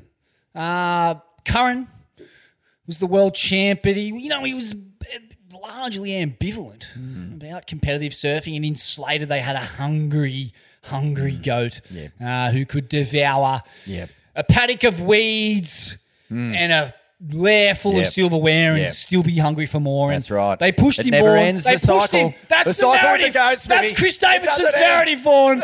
It doesn't end, mate. It's walk over to the hay bale, nibble, nibble, nibble, back to the ayahuasca circle, drink, drink, drink, back to the hay bale, nibble, nibble, nibble. Bathe The pen, yourself The in your- cycle. The cycle doesn't end. Bathe your face in your silverware, in your big WSL cup, Mm-hmm. and sleep on a bed full of cash and hay. I mean, Davidson reckons, Vaughan, he was pushed. He was pushed to his 11. Those 11 rightfully belonged, not so much to him, but to somebody else. Yeah. Yeah. Uh, and there's a grand conspiracy on behalf of the corporate capitalist surfing elite Mm. to rob Australians of world titles. Yeah. Vaughan. There, I Oh, said it. I okay. said it. Yep. You've, there's the scoop. Here we go. Get ready for the hate mail. Get ready for the shit to be flung in your direction, Smithy. But don't be surprised if we see someone from Nepal, someone from Sudan, or someone from Irian Jaya holding that BRICS. go- getting the getting the gold medal whacked over those shoulders in Japan because that could open up That's right. entirely Vaughan. new markets. They call it BRICS Brazil, Russia, India, China. I forget what S stands for, but India. Just just wait. You'll see a world champ from Vladivostok, jacked as fuck, with muscles on his eyelids Yeah. and syringes hanging out of his buttocks, air rotating his way to a world title or seven. Yeah, Putin's got the Mark pool. my words. He's got the pool. It's already built. It's in the Kremlin, and they're already breeding little robot, steroid riddled athletes. Fucking Rocky Four style, Drago, just in the wave pool, going, "I must kill. I must destroy. I must win for Russia." You know it's true, Vaughan. I know it's true. I know. Uh, huge. What was that? A huge under for the uh, the stab commentariat, and a huge over for Steve. Yeah, I'm with you. With you on both those calls. Uncle Simon takes out Stab's electric Kool-Aid acid test again. I know, mate. The Ho siblings, they rode his channel bottom 20 to glory after Steph opted for the same craft. And I just want to say, cop that world. It's Ah, well, it's one for in- the battlers, Vaughan. one for the battlers. Undisputed, the greatest shaper in the world now. Has to be. Has if, to if be. Steph Gilmore and Mason Ho are calling your board the best board they've ever ridden, ever, then you are the greatest shaper in the world. He'll be listening to this, whittling banks, blanks in his tin shed in the Byron hinterland. Uh, you know, I'm his oldest serving team rider, Vaughan. Yep, yep. Made me my first surfboard and my last. I can remember when he was but uh, a no good Nick removalist on the northern beaches sharing a bong scum shag pile brown brick dungeon with none other than the irrepressible Ben Brown, the Hellman himself, down there in Manly. Uh, some of my earliest childhood memories are from that uh, that whiffy surf nostalgia Nirvana palace, and uh, to watch his trajectory through the rungs of surfing. Uh, you know, an honest bloke, an honest family man. He's ticked every box. He's done it the right way. Proof that you don't have to be a bourgeois parasitic cunt rinsing the world of billions of dollars to make a fucking living. He's done it the honest way. Proof that the good guy doesn't always come last, Vaughan. Yeah, no. Simon Jones, Morning of the Earth, surfboards, Yeah, a giant. He's the moat goat. He's the moat goat now. That's what we call him, moat goat. The moat Simon goat. Jones. But uh, I've got to say, I um, went over to Hawaii to commentate the uh, Volcom Pipe Pro one year, and, and Noah was there taking part in the the electric uh, Kool Aid surfboard test that Stab put to, put on every year. Uh, the one that you were just talking about that that Mason and Coco did this year with you know, a, a whole v- variety of different craft by different shapers from all over the place. But I got there and um, I didn't have a board. So I, I grabbed the twin fin that he shaped for Noa that year and took it out at pipe and backdoor and got some pretty decent sized waves. Like Oh, didn't wow. get didn't get conage, but like fucking man, paddled like a weapon. Mm. Then I took it down to uh, Rocky Point and had one of the best surfs I've ever had, ever. And, and it was like three guys there. It was uh, Matty McGillivray was out there, and uh, myself and John Lawrenson from Child Eyewear, supporters of fucking ain't that swell. Get on the Child Eyewear, folks. Fucking get on there. Support Mm. Australian products. And um, but it was just unbelievable. Like the fucking speed, the drive, like man, it just held in when you fucking wanted to bury it. It was just Oh. the sickest board. Mate, And you uh, could I'm- see the golden coming. showers from the Cam I'm Highway. coming to get one. I'm coming to get one, Jonesy. I'm coming to get one because you're an award-winning fucking legend, mate. Mate, go. Uh, and Oh, sorry. Shout out as well to um, Ian Byrne. He just Oh. shaped me a nice fucking board too, mate. Beautiful. Oh, he's a master craftsman and a, a fantastic character that we get to spend time with every year at the, the Billabong Burleigh Heads Single Fin Festival. He's a maniac bloke and uh, a real character, and he's just fucking a primo shaper. So thanks for the stick, bruh. And while we're doffing our cap to out Underground Shapers, a big doff of the cap to the mycelium magician Daniels, Luke Daniels, uh, Daniels surfboards. Yeah. Yes, well played. Yeah. Nah, he's just shaped me a nice, creamy, dreamy little twin fin with a flyer number. My, you know, signature Rasta colours. Nothing else for the Gold Cone Piece Award winning surf journalist. Um, he reached deep into the mycelium to draw on the inspiration for that design and uh, well played. Well, mate, I, I hadn't had a new board, I reckon, for six years. I, I literally had just been like kind of beating my own quiver into into dust. And I just went, fuck this. I, I've got to do a turn, Smithy. I've got to do a real turn before I get too old. I reckon these knees have only got like two years, three years of good turns left because, you know, I don't.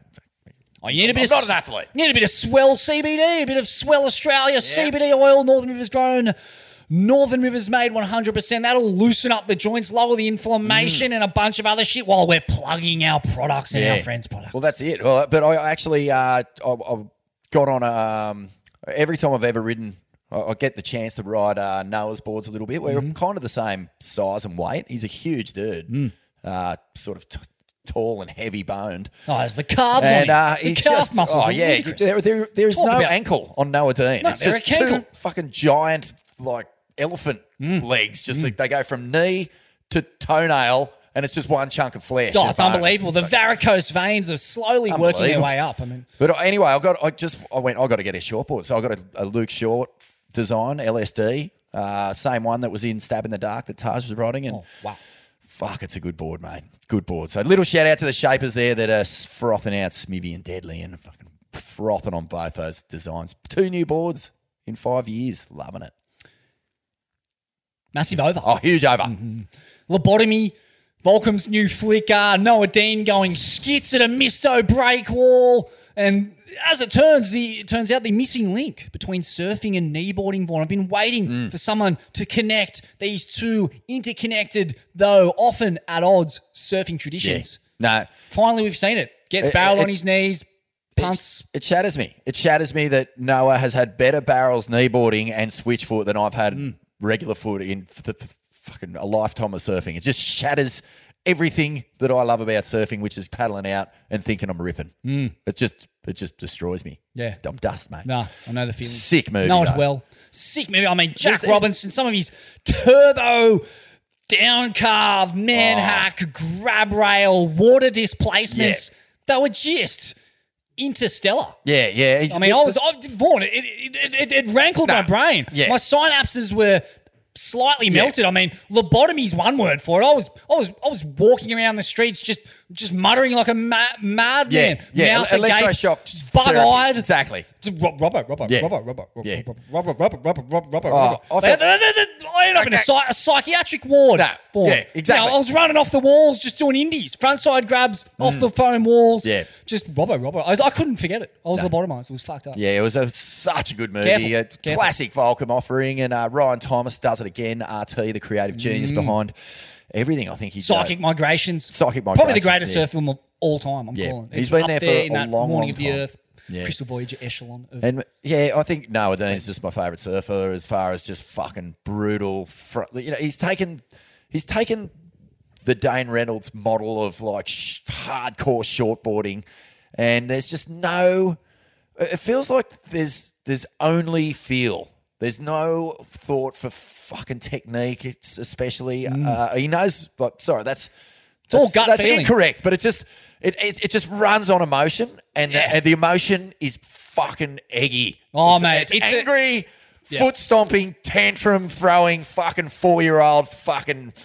Oh, you know, absolutely. just just having a full blown tanty, Yes, and yes. uh, I just love the boned out airs. I love the Mm. creativity. He just looks so free. It's a microbiome full of pavlova, rotten Yeah. egg yolk, and red frogs, What's just the- bubbling exactly, mate. cauldron Yeah, yeah. of fructose and acidity. I mean, his pancreas is fucking ailing by the day. the His liver's just varicose veins are creeping shrivel up his up. cankles day by day. But uh, the surfing he's putting down at second. Yeah, and I think that the uh, the, the the back and forth between Nara and Jack is just fucking absorbing. It's just two completely different approaches, and uh, equally and equally Cash. working, equally working. Laver and whoever the poor cunt was on the wrong end. Well, I mean, no, it's more equal than the Laver dynasty, isn't it? Really. And just also uh, a little shout out to uh, our boy Aussie, fucking still getting deep in the cone zone, mate. The still cosmic fucking cone zone. getting so piped on those. I love the surfing on those uh, real long twins.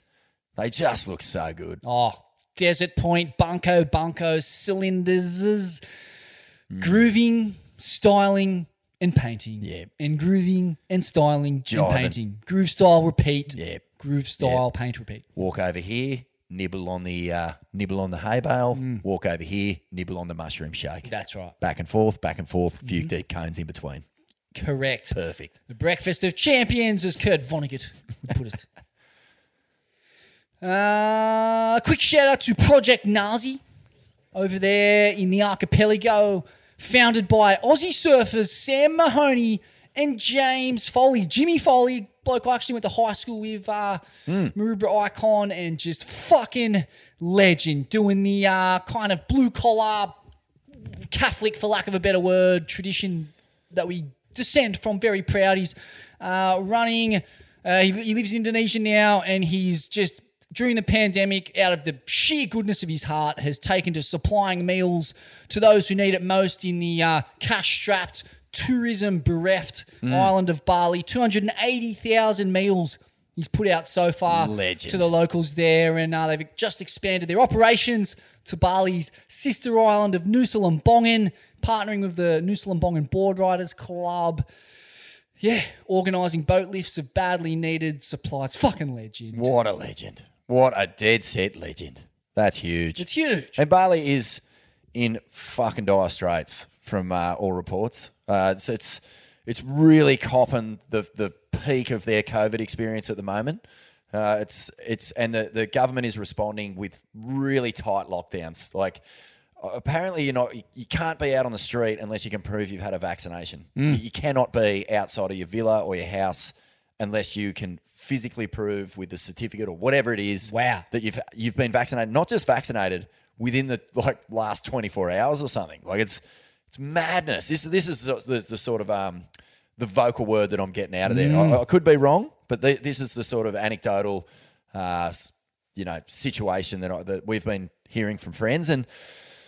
Man, that, that island, you know, uh, love it or, or hate it that, it that it has to run on all this foreign money, but it's like fucking man, without it, it's it's you know, people's lives are, are so dependent on that tourism money that, that it's got to be there, and when it's not there, fucking shit is real, man. Mm. Like you're talking about an entire fucking population of people just hung out to dry. Oh.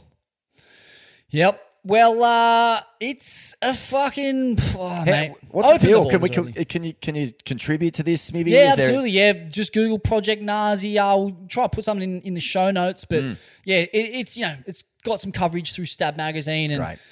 other media outlets. But it's a, a great Australian initiative. You know, just giving back to the Balinese. There are fucking brothers and sisters over there. I mean, I, I don't know a single surfer who doesn't have one close Balinese mate. Um, Yeah. And of course, we, we go there, we we leave our money there, we enjoy their waves, we you know benefit from the hospitality, the culture, uh, you know their their Hindu belief system. I spent three years living there. It's informed my worldview greatly. Mhm. Um, I think it's the most uh, you know it's probably the most in, intact indigenous culture on the planet. Mm. It's often uh, forgotten in the mix that you know they've met. They're an indigenous culture that's managed to grapple with capitalism, keep their spiritual values, their spiritual it's, it's, core. un, it's, it's, It's incredible incredible, isn't it? It's it's such a, uh, fuck, it's it's it's unquestionable. Like the, the- no matter how much it's changed, that's one thing that has only persevered in in in a stronger sense. You know that that need for spiritual connection, that need for community, it, the, everything stops when when that when that call goes out. You know, and it's it's just uh it's an amazing thing to be part It's of. the best thing. I love the, the, the punk scene there. I'm very the- close to a, a, number of leading figures in the the Balinese kind Mm. of underground punk scene. The, the Indonesian punk scene in general Oh, is, is like world best. Mm. Marjinal, the great Javanese punk band living in sewers there. Uh, you know, treating the poor in an urban commune, uh, giving them food. Like just there is acts of generosity, Mm. uh, altruism, solidarity. uh, Yeah. In that country, that uh, you know, it- it's inspired me I, no I- end. I always, um, you know, uh, one of the big things in Bali uh, is the offerings. You know, every single morning and every single afternoon, a little uh, sort of a little banana leaf goes out onto the street. It's got like some incense in it, some uh, lollies, some cigarettes. It's Oh. got like it's got everything Got a in couple it. of gadangs in it's there the, the it's the ultimate. It's the ultimate throwdown to the gods. Like Mm. it's epic. And they, they put it down lovingly, and then you know you see a dog walk over and just start eating it. it's just like it's it's it's the process of making the offering where the where the the gratitude comes from, isn't it? and That's uh, right.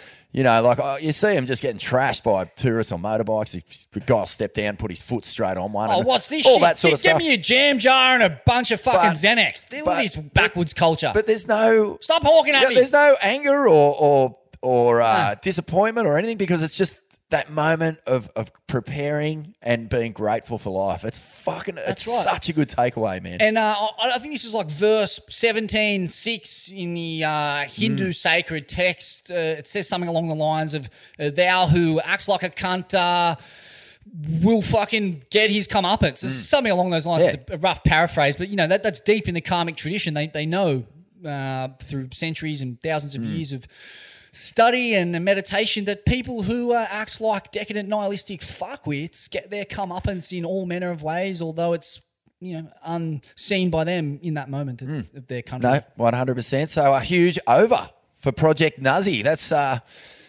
man, I miss Bali. I Me miss too. Bali. Just talking about it then made me, you know, want to get there. Made my banana cry, Vaughan. Uh, Vaughan, there's a what would you call it? It's something of a, a revolution happening in a surf town, uh, Durban, the scene of Derek rioting Hynd, and the scene of Derek Hynd's fatal eye uh, leggy incident. Yeah, I mean, and I think this is right on that uh, kind of pegging of just obscene tragedy. Mm. Um, I mean, well, the Durban, iconic surf town, home of Jordy Smith, Travis Logie, uh, the Gunston 500, the scene of Martin Potter's uh, unveiling to the world uh, behind losing his eye and so on and so forth. Today, the scene of unprecedented rioting and looting, um, and uh, you know, rather than pontificate from afar about the reasons for such a large scale schmozzle and debacle, I phoned up uh, Tom Hewitt, MBE. What does MBE mean? It's like some kind of Mad, mad bastard. mad bastard par excellence. Something like mad bastard par excellence. I believe it's some kind of award uh, given out by the Queen or some shit. But uh, Tom Hewitt's also the founder and global CEO of Surfers Not Street Children, which is an Mm. organization out of Durban that takes kids out of the slums, puts them in the surf. Mick Fanning is uh, one of their ambassadors. He's done a bunch of community work with them, as you might have heard in the uh, Coolangatta episode that we where we had him on. Uh, one of the the greatest organizations in the surfing universe. Uh, and Tom, he, he was a uh, an anti-apartheid activist. He's been on fact-finding missions, uh, you know, all over the country uh, during those heady years when when the that obscene fucking administration was falling. So he, Mm. this guy knows the ins and outs of South Africa better than almost anyone you can talk to, and, and he works on a daily basis with uh, you know some of the most hard luck stories on the planet. Mm, So uh, I had a chat to him about what was going on over there in Durban. It's just an excerpt from a longer chat, which you'll have to uh, head over to Stab Premium to, to read the full story, the full feature, which will include many other voices, not just his, Mhm. uh, about the the intersection of surfing, poverty, looting, uh, rioting, and uh, South African culture and history because it is a famous, famous surfing destination, one of the most storied. Uh, but it is also a place where our surfing forefathers, Curren, Horan, Carroll, uh, you know, took such a, a strong stand uh, over apartheid, and nothing's changed there. It's not fucking a, a shade better, Mm. you know, than what it was then, um, despite what uh, you may be led to believe. But uh, it's the same old shit, and I think as a you know the surfing public as Swellians, it's our duty to stay on top of it all, keep talking about it, keep uh, reminding the nihilistic, parasitic filth exactly what they fucking are, and uh, we'll just keep doing that, just like Horan, Scum Valley's finest, Carroll Curren Yeah. did in the bygone era. I'd rather grow a lettuce than win 50 grand. Who else said? Yeah, just craziness. I mean, basically, it's an attempted coup. Right, right. Okay. Yeah, can you um, give us a bit of an insight into what's going on over there, I guess, from uh, Sure. from the ground? Yeah, I mean, basically, what you've got is there's a group of instigators um, who I'm sure you've heard is sort of based around being supporters for the former president Jacob Zuma, who's uh, going through various different corruption charges. He's actually in jail at the moment for contempt of court. And when he was uh, jailed, uh, they planned this sort of what can be described as an insurrection. Um, so there's a there's a group of of his sort of loyalists, and these are not just sort of you know villagers. These are like you know former heads of you know state security, and uh, you know if you think about the amount of money that was siphoned off during his time, they've got fa- fairly unlimited resources.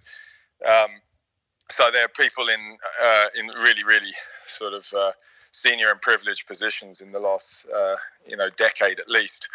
Um, so what they did, which was which was really sinister and, and, and clever, sadly, um, was that they, you know, understanding the fault lines within the country, that it was pretty easy to uh, create a scenario through sort of fake news and um, and various methods that just capitalized on all the cracks within society.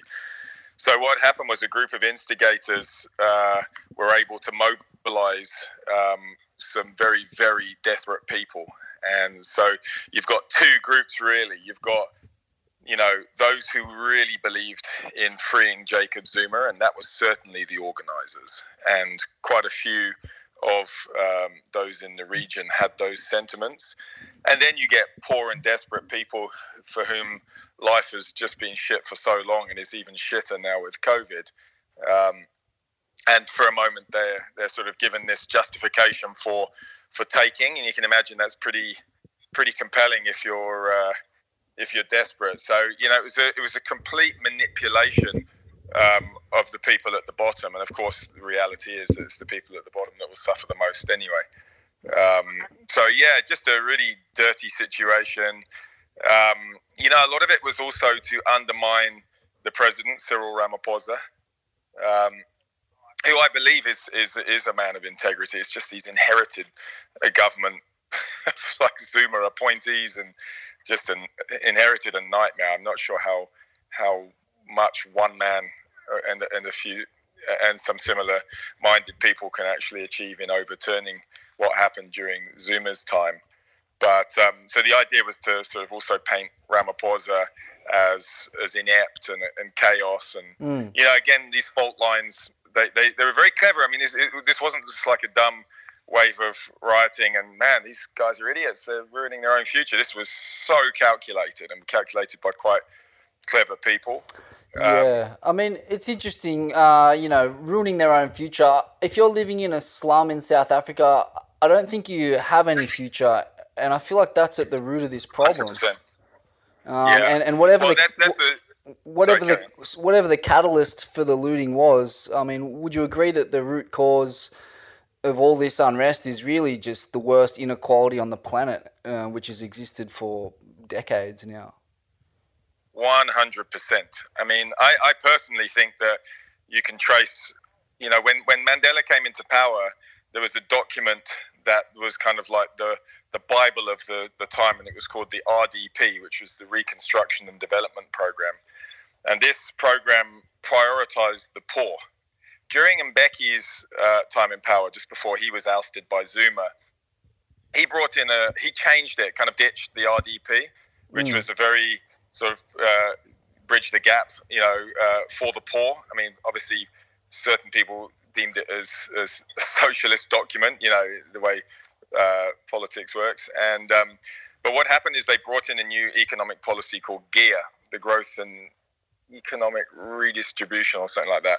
Um, a long time ago. And GEAR was basically a neoliberal privatization policy. Mm. And uh, at the time, that was like whisked in. And, and in my mind, and this is opinion, of course, um, that was the beginning of, of, a, of a slide which basically said, well, it's impractical to try and help the poorest of the poor. Let's just try and develop a, you know, uh, a a, a policy. And, and, you know, they would say, well, develop a black middle class. But since then, uh, the divide just continued to to be there. And and I think during Zuma's time, it's fair to say that it um, it became worse. And uh, of course, you know, the, the problem with this is that it feeds a lot of narratives. I mean, historically, you know, there's some na- narrative, particularly among whites, that you know. Uh, the ANC came in and it was corrupt. South Africa's always been corrupt. Oh, mate, yeah, apartheid was apartheid was hideous, hideous for what it was, but it was also they were also stealing as well. You know, it wasn't Yeah, just the, the racist capitalism. You know, they were stealing as well. So it was corrupt. So this is not a Oh, for sure. this is not a new thing that Not- came in with black. Nihilism breeds nihilism, corruption breeds corruption. Like, Yeah, exactly, exactly. Yeah, and also, you know, it's uh, a lot was sacrificed for, in the name of peace um, in terms of uh, ensuring that certain you know business agendas were kept, and that was seen as an, an as an essential. But obviously, when you start doing that, you know, the it's the poor that end up not being, you know, their situation's not rectified.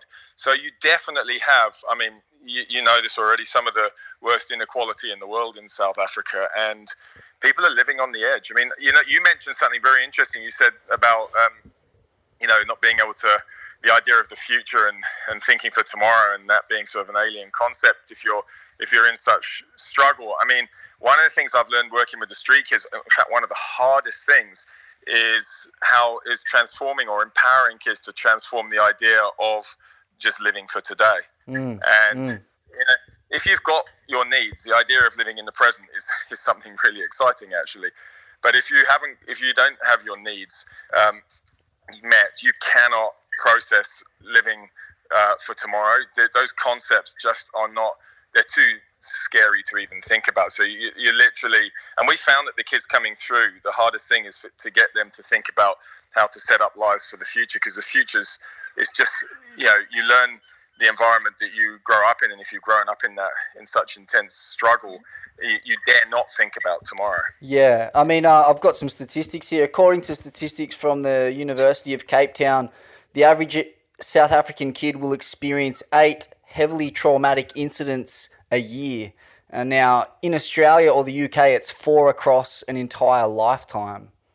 Um, it's crazy, isn't it? 20 to 50% South African children have post traumatic stress disorder, and less than 50% will finish school. Um, and we're, we're looking at unemployment rates of uh, 55% of people aged between 15 and 24 unable to find any kind of work or income.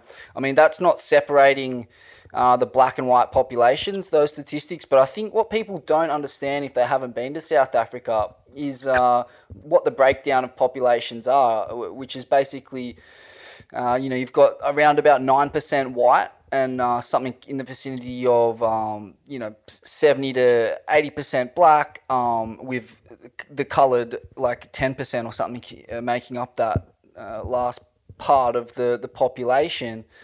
Um, of that 70 to 70 percent or whatever it is of black people in the country, like the vast vast majority of them are living in slums. As I mean, this isn't news to you. This is news to um, you know our audience, but they're living in slums, Yeah, you know, with uh, dirt floors, no running water, no electricity. Uh, you know, shanties made out of scavenged wood and tin.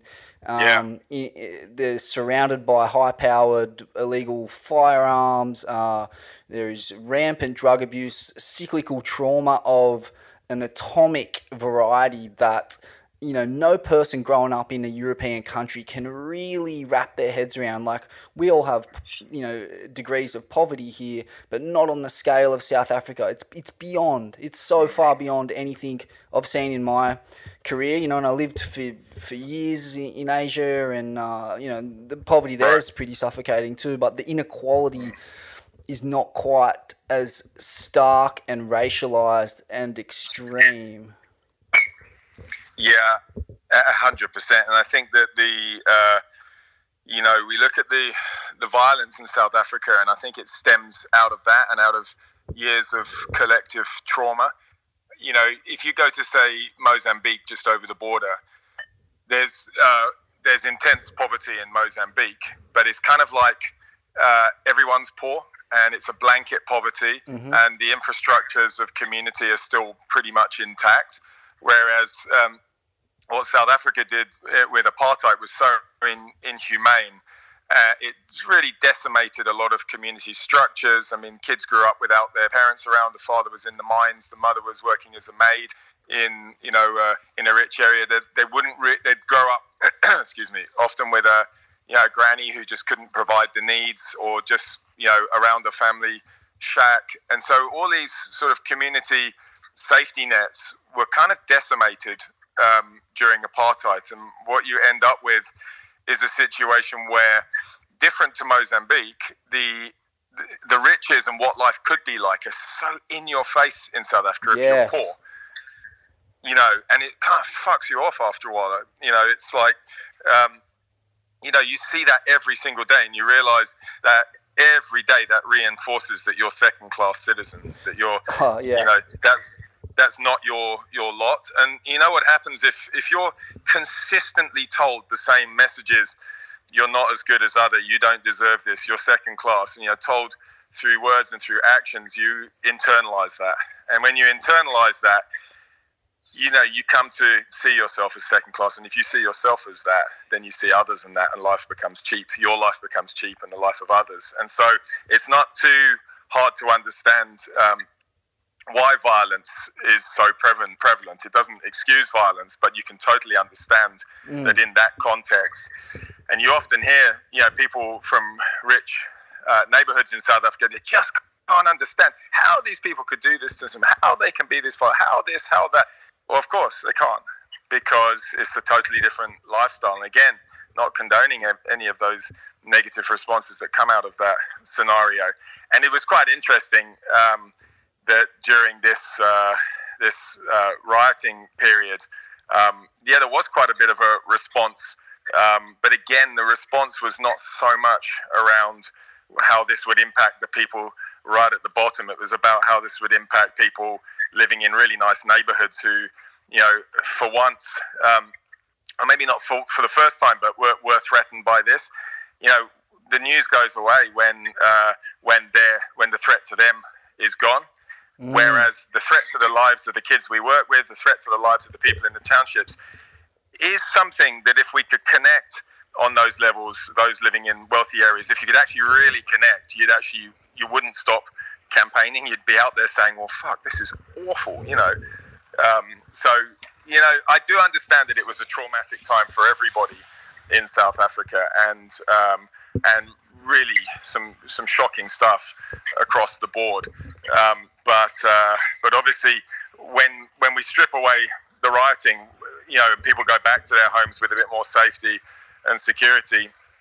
A lot of people in South Africa still go back to horrific conditions, and of course, the the pandemic was already you know uh, had, had impacted this on an economic level so much. So, for example, kids in our program who who have parents and who they live with in, in really meager circumstances, sometimes in these sort of awful group shelters in town that are just these hovels, their their income, which was the informal sector, has been so decimated by the, the pandemic already that uh, that basically what we've had to do is um, we're responding to that. So anything that comes from the writing is just like heaped on top of a situation that is already bad. And then the pandemic, of course, is heaped on a situation which is already bad because of all the things that you've spoken about. So, mm, mm. yeah, it's a, it's a scary time. And, and, and I think for, the, for a lot of people, some people will recover quickly. The businesses will, you know, some businesses won't recover, of course. And some people, there are always,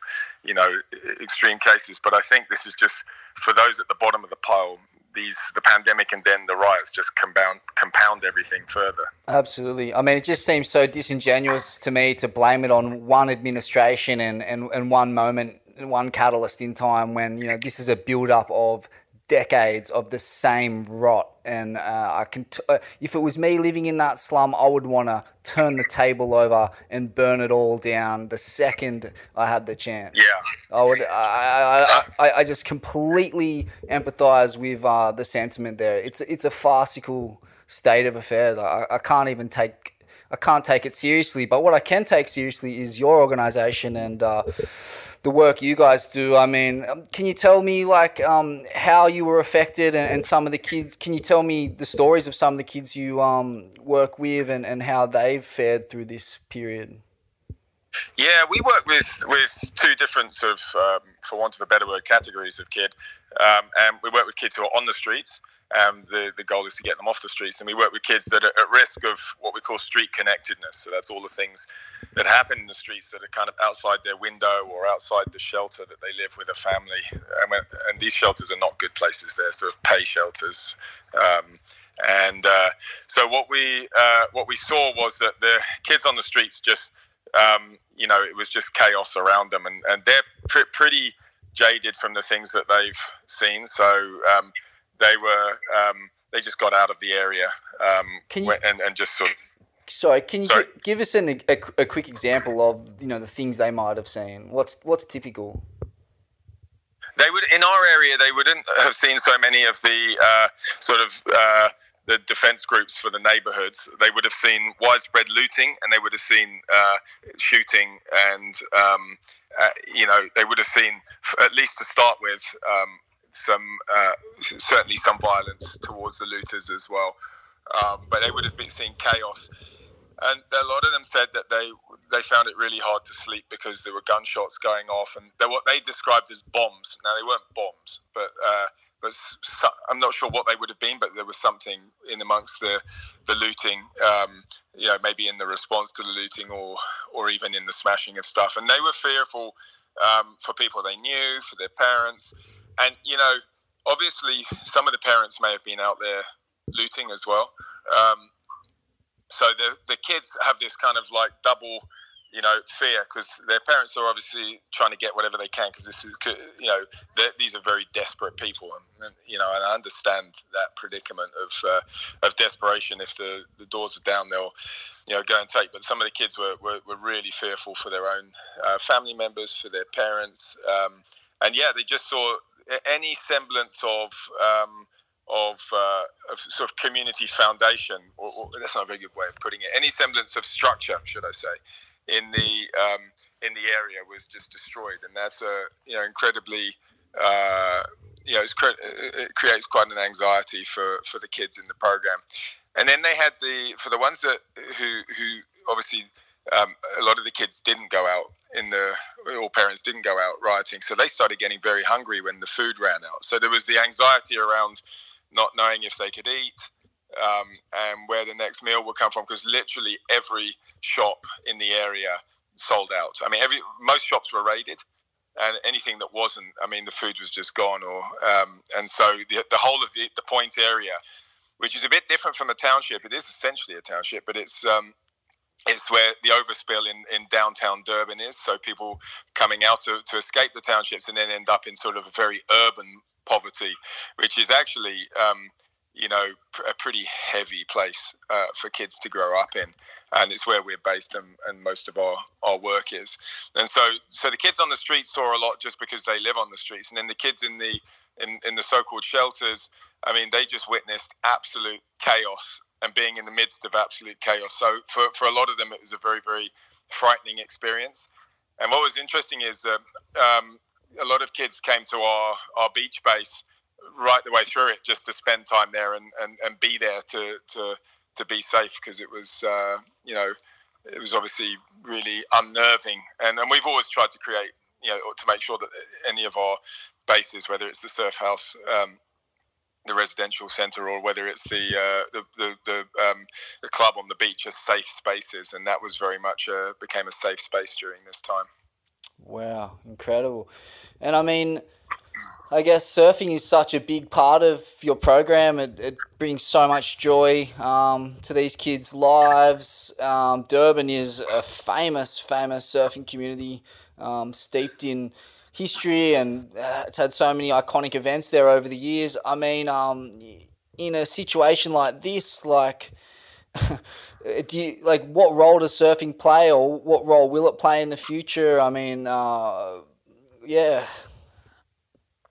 I think um, you know, as as you well know, the you know, surfing has its own uh, therapeutic values in and of itself, um, which is which is a positive. I mean, a lot of the kids after the first day or two of rioting, um, when you know when they sort of peeped their heads over the parapet and came to the club, and they the first thing they wanted to do was just clear their heads and go surfing. So actually, surfing played a role whilst the whilst this was not at the beginning of the writing, but as it's you know sort of midway, we the kids were back in the ocean and they just needed that sort of cleansing uh, that the ocean gives to us all. But of course, for us, it's it's a lot um, deeper than that because um, you know we fuse this passion of, of surfing that the kids have developed through the program with the mentorship and care, and that's where that's where we, we can really have um, impact. And I think that obviously this is something we've been doing for a long time and something that others are doing around the world. But um, we find it a, a really good um, combination. I mean, people often say, "Well, it's the surfing that's changing their lives." I think surfing can change people's lives, and uh, but I, you know, there's a lot of kids that have come through our program. You know, we don't have a hundred percent success rate, and there are some that carry on surfing but never kind of left the streets, and, and so surfing alone tends not to, you know, transform the kids' lives. I mean, it's a very, very important part of our methodology, but to be honest, it's really the catalyst for the relationship building and then the sort of mentorship and, and social care alongside that. So the combo, um, the combo can be really good. Unreal, yeah. I mean, it's so true. Surfing, it's a, a shining light in an otherwise bleak and unimaginably horrific existence in a lot of cases. Um, I mean, like, what is the way out of this predicament? Like, where to for South Africa from here? I mean, like, what's crazy to me is is how much we have at our disposal to fix these kinds of problems, like you know all kinds of proven low-cost therapies for trauma, billions upon billions of dollars locked away in the bank accounts of the world's richest men. You know, one of whom is South African Elon Musk. Um, but it, Yeah, it just it just yeah, it just seems like there's no political will, and and I, to, to to properly address these problems. Uh, you know, there's just so much dragging of the feet. Uh, there's so much, uh, you know, just we know what needs to be done. I, I don't think it's uh, addressing inequality is, is not fucking rocket science. Like, um, you know, so what really I, I just search for answers, and it's not just in the case of South Africa; it's in the case of many countries. But I, I always wonder to myself, you know, what underpins this nihilism, this uh, you know hatred even of um, your fellow man? Like, why is there no political will to fix these problems? South Africa's on fire and Elon's on the moon. A poverty and violence filled quagmire and Elon's on the moon. Ill gotten fortunes at his countrymen's expense. This cunt's got more dollars than he's got sense. He'll soar high in the sky, the very human embodiment of a big fat fucking lie. Happy for his people to subsist on humble pie. Whitey with his foot on throats, and Elon's on the moon. A friendly face, woke and toking joints, but still a fascist goon. A world in crushing debt or worse, and Elon's on the moon. A billionaire with perfect hair. Saving lives? Nah, why should I care? And Elon's on the moon. 130 kilograms of lard sent skyward on an aeronautical punt. But, uh, hold on. Didn't we already pull off this stunt? Nah, not quite, mate. This time we're sending to space a South African fat cunt. Pigs will fly, and slum living South Africans will die, and Elon's on the moon. May we pray for the day when we hear him say, Mayday, Mayday, Mayday, when Elon's on the moon. Great interview, Smithy. Thanks so much for that, mate. I fucking love getting the inside word from the fucking ground, mate. Boots on the ground. Get it from the get it get it from where it's happening. Mm. Not from some fucking elitist, mm. fucking agenda driven mainstream media outlet that does not mm. give a fuck. Ask us a question, we'll tell you no lie.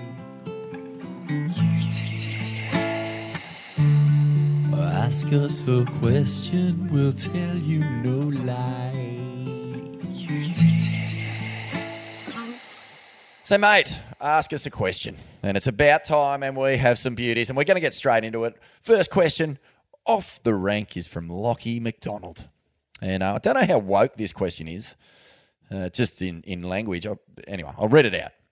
Lockie says, What are your favourite Jap vending machines?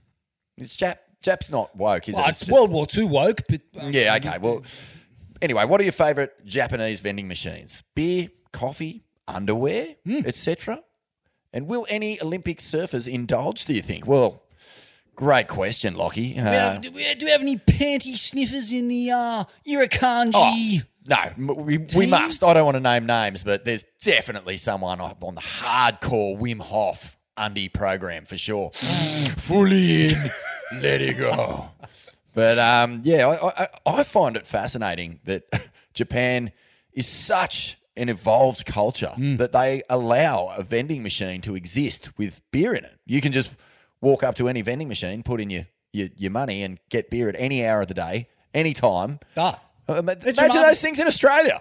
They, would Well, I just mean- be, that you just see them chucked in the back of utes and driven back to your mate's house and never seen again. Mm. There's no way we could cop that in, in this country. No chance. I mean, we cop a we cop a bit of a bad rap in terms of being beer swilling, convict, genetic, fucking just Mm. crude, crass bogans. But I mean, Japan, in my mind, is the home of public drunken indecency. I mean, this is a place where uh, your average businessman, your high-powered businessman, is you know passed passed out in the street in the Yeah. gutter, sleeping on his suitcase, Mm. and it's fine. Yeah. The, the cops just drag him off to a some kind of uh, insulated dome and let him sleep it Mm. off. And uh, you know, it's a, a utopian vision in a lot of ways. It Vaughan. is. It is. Yeah. I, I, I'm. I'm sad that we're not going to get a lot of the, the culture and the, and the stories of the country. You know, like when the Olympics is on, uh, when I sort of, you know, pull up my couch for the two weeks, make me popcorn, just sit there, you know, in, in just gorging myself on all these uh, sports that I couldn't give a fuck about the rest of the year.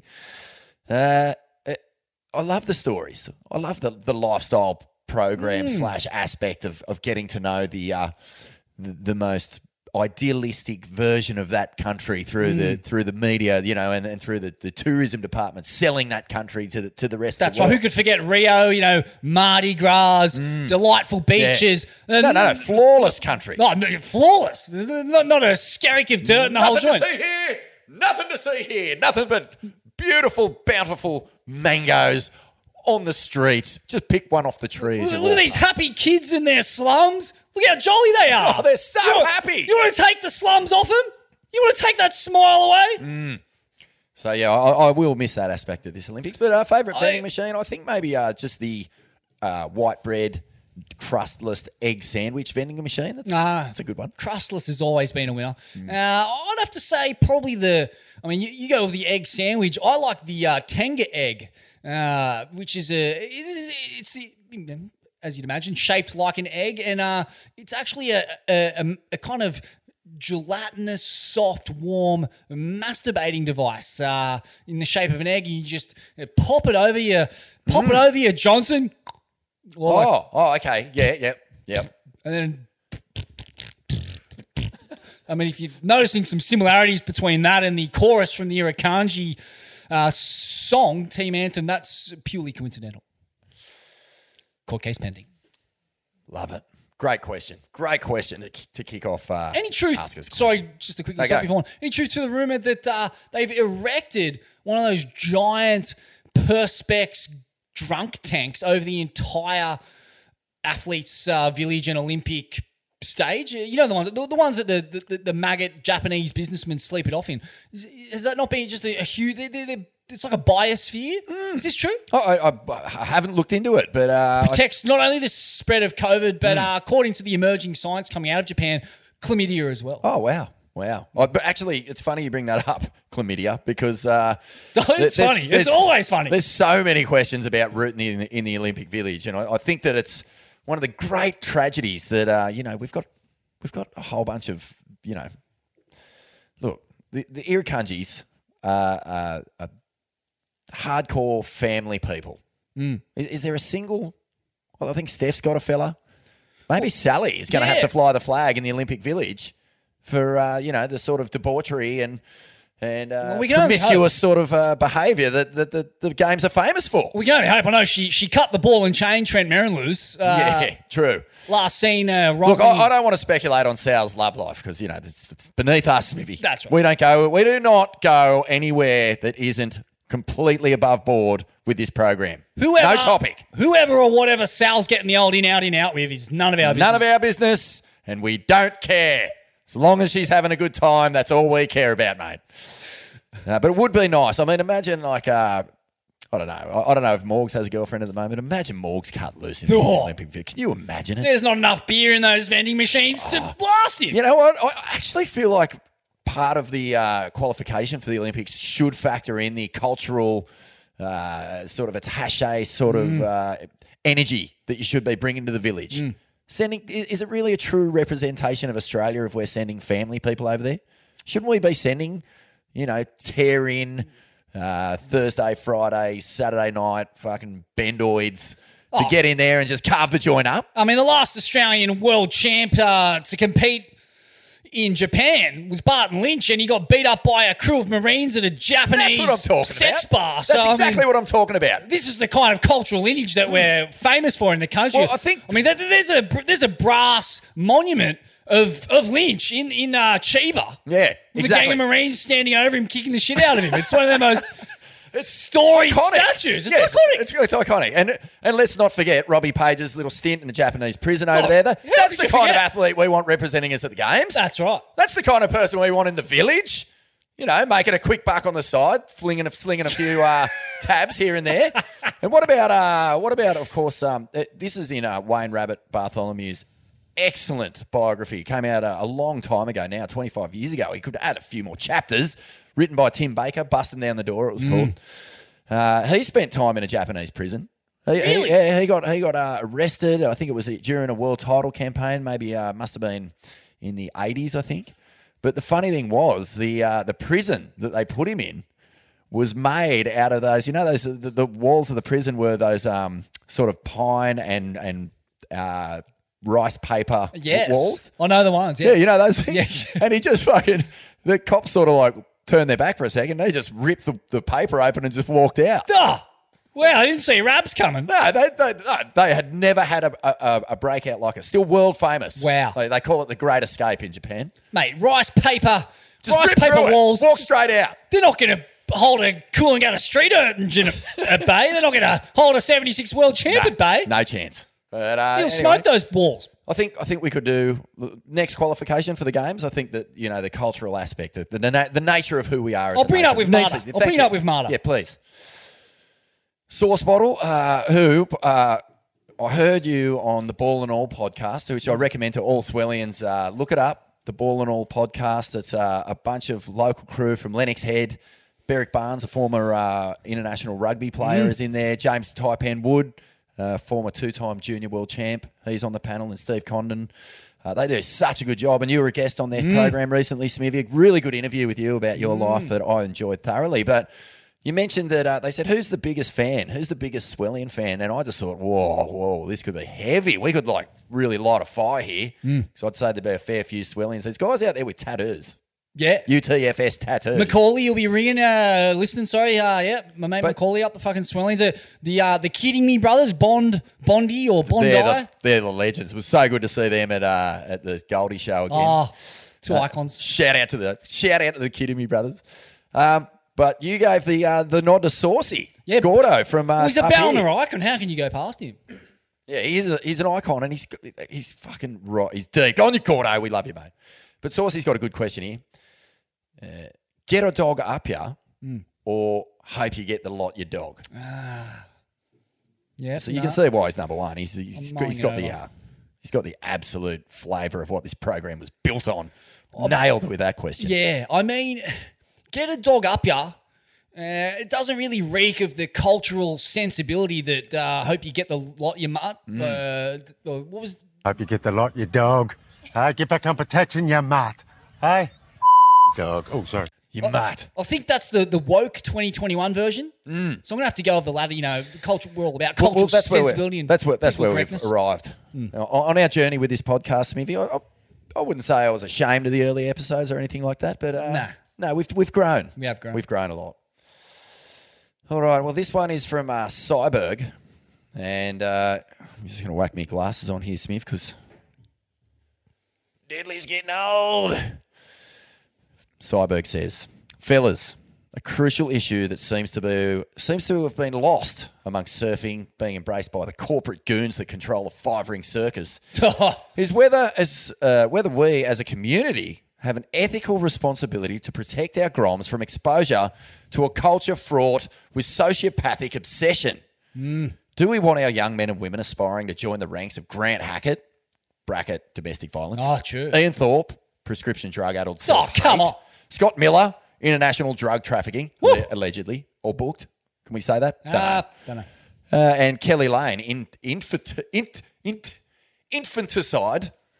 I mean, Well, that- that- that's a, that's, this is a, a, a very, very damaging fucking roll call of uh, poor behaviour. And Let's not forget the Bagley brothers are responsible for ending the career of Clint Kimmins and uh, I think one of them's done a solid stint, Hmm. found with a you know a good uh, ten to fifteen thousand Uh, it's- it's pingers. littered with uh, uh, tales of just absolute destruction. Is uh, our Olympic former Olympic former Olympians, but he says uh, with swimming and surfing so closely linked, and uh, obviously all the names we just mentioned, swimmers. Do we risk corrupting the youth of surfing with values and behaviour that corrupts their soul and suppresses any hope of a well balanced and content, contented later life? UTFS. Cyberg, he went deep. Sorry about That the is a great question, and shit read. I just can't read with even with my glasses on. But It's not something I, uh, I I didn't, to be honest, think of the corrupting influence Mm. of the Olympic scene or Olympic culture, if you will. Uh, I mean, But where do you go after you've you've you've you've, You've built your- toiled? built your whole life around training regimes, uh, routines that give you no sense of self, only to get done no by sense some of freedom. Bolshevik loaded on adrenaline. Yeah, and then you come back with nothing. Yeah. I mean, what's the next step? Obviously, it's slinging drugs, isn't it? Well, it's either that or a job at the bottom of the slave class mixing mud as Hmm. a brickies labourer. I mean, they're your options. And, you know, having grown up in the slave class alongside a lot of brickies labourers and scaffolders, I can tell you, slinging pingers is much easier. and many have done it. Yeah. And, yeah. uh, you know, in my mind, they're performing a service. So, uh, you know, as I said, money, uh, the basic uh, fundamentals of the economy, money is exchanged for goods and services, uh, pingers, uh, mushrooms, marijuana, hashish. Uh, you know, although I don't condone because I think it's the drug of corporate reptiles, cocaine, all these things do fall under my more enlarged banner of goods and services. Um, so if pro surfers happen to come back from the Olympics with a newfound, uh, you know, energy to enter that service sector of the economy, who am I to judge for? No, no. Wonderful question. And uh, yes, I, I, am I worried? Am I worried that that's going to happen? Well, no, I'm not. I'm not, Smithy. I never worry about the big. The Sally entire Fitz. surf industry was built on just about every single thing that was mentioned in that letter anyway. So fucking, unfortunately, this is just the way it works. All right. So the next question here, Smith, is uh, what have we got? It's uh, this is from McGee, Triple O, McGee. He starts uh, breathing in, letting go. You often talk up Wim Hof breathing technique, but do you also rate ice baths and cold showers? Sometimes breathing isn't enough for me, but an ice bath cuts through all my bullshit. when are we going to see Wim Hof, her madmen, and her women surfing without rubber? And can it be done? Bravo, McGee. Good question. Mm. Let's let's just address this straight away, Smithy. Surfing in a wetsuit. Is it going the way of the dodo? Is it going the way of the Tasmanian tiger? Is it going the way of the freaking dinosaur?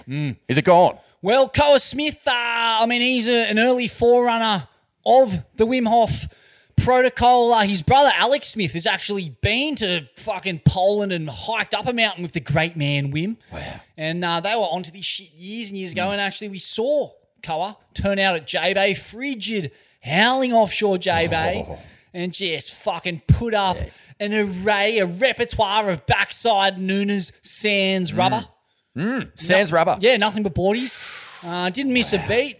Uh, hoffed his way through it and came out looking invigorated. Man, his nipples must have been that hard they could cut glass with them, mate. Oh, no, yeah. Yeah, yeah, yeah. That's that's tense. But do you think? Do you think we can Wim Hof our way to a world without neoprene? Oh, unquestionably, I mean, uh, Hoff's getting into sub-zero temperatures.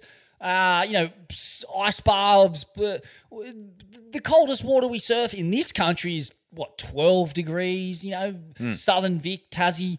Uh, maybe Tassie's getting more down around eight in the middle of Hmm. winter. But uh, up on the east coast, mate, it's a fucking cakewalk. I mean, Wim Hof would be sweating bullets. Yeah, yeah. middle of winter. be. And uh, I'm I'm back in the Wim Hof. I, I I I think the breathing is only part of the journey. I think the- shock to the system when you get in that icy water, whether it's an ice bath or just dipping in the brine with nothing else on. Oh man, it, it takes you to the next level, Oh, Smith. It's you, 100%. you said it in the in the Ball and All podcast. You know, it's life saving. It It's life saving It shit. And just to just a quick a quick spiel on mm. biohacks because it's a fucking revolution Yeah. that's occurring at the moment. It's insane. Tap into the Andrew Andrew Huberman podcast. Uh, he has his own podcast. He's just been on Joe Rogan, uh, Tim Ferriss, Drew Perroit. He's uh, basically just a scientist. Looks like he's out of a fucking Marvel comic. He's jacked. He's got tats. He's an ex a veteran of the Californian punk and skate scenes, um, and he's just fucking opened the Pandora's box on biohacking. Reveri.com, hypnosis. I'm all about neural plasticity, trying to repair the head knocks from a decorated park football career. Huge question here from uh, none other than the presidente of the WSL, Jessi Miley Dyer. Ah, We love Scum her. Valley's finest. We love her. even. and uh, doing a fantastic job as well. I would like to know if M. Fano will get a wild card for Brisbane in 2032. So, oh, has Jessi got some inside knowledge that Brisbane are getting the big tick here? I mean, it's all said, and, all but said and done, but it would be uh, pretty cool. M. Fano, the great Michael Eugene Dakota Bernard Fanning. Captain coach. I mean, you, you mentioned you captain coach of the Irukandji at Brisbane 2032. Uh, we're getting you know closer towards the spiritual home of Irukandji country. And Feno, I mean, you talk about a cultural attache Avon. Mm, The I chef de mission. That's right, a As chef Mikey de Blackwood mission. has put here. Yeah, well, I mean, and I, I honestly couldn't think of an Australian sportsman, uh, not to mention a surfing Australian icon, Hmm. that could better introduce traveling athletes to the cultural nuance Yeah, yeah. of surf culture Yes. and Australian sporting culture at large. Hundred percent. He's eclipsed surf culture. Let's be honest. We, we, we've lost him. No, We've he's lost him to the transcended. mainstream. He's- GQ Man of the Year. Oh, he's, he's fucking. He's shark punching, beer swilling, beer baroning lunatic. Yeah, he's he's just that fucking good. He's that fucking good. Thank you, Jessi Miley Dyer, for that question. So cool to be uh, listened to and contributed to by the WSL's finest. Cam B Man. Good question coming up here, Smithy. Cam wants to know Can Morgan Cibilic pull off the biggest Steve Bradbury ever and clinch the world title as the Brazo pack racing ahead, trip all over each trip over each other on the last lap? Can Morgs, can mate. And then he's quoted me saying, Who the hell is Morgan Cibilic? Yes. When, when he first qualified. And to be fair, No. I had no clue who he was. Well, that's right. I mean, uh, No we, clue. we've entered the Zip. a golden age of jet streams and cultural sensibility, and from this moment on, Vaughan, Mm. there will be no more disrespect shown to Morgan. Yeah, exactly. Exactly. But can he do it, Smithy? It's Siblick. Can he do it? Siblick. Uh, Siblick. Siblick? Siblick. Chibl- It's it's Morgan Ki- Kibble. Siblick. Kibbelik? The fun- sure? Well, you know what the funny is thing the is? C pronounced as an S? In in um in postcards from Morgs, he says it about ten times, Mm. and still people get it wrong. Mm. Anyway, Siblick. Can you do Kiblick? it? Siblick. Siblick. Can you do it?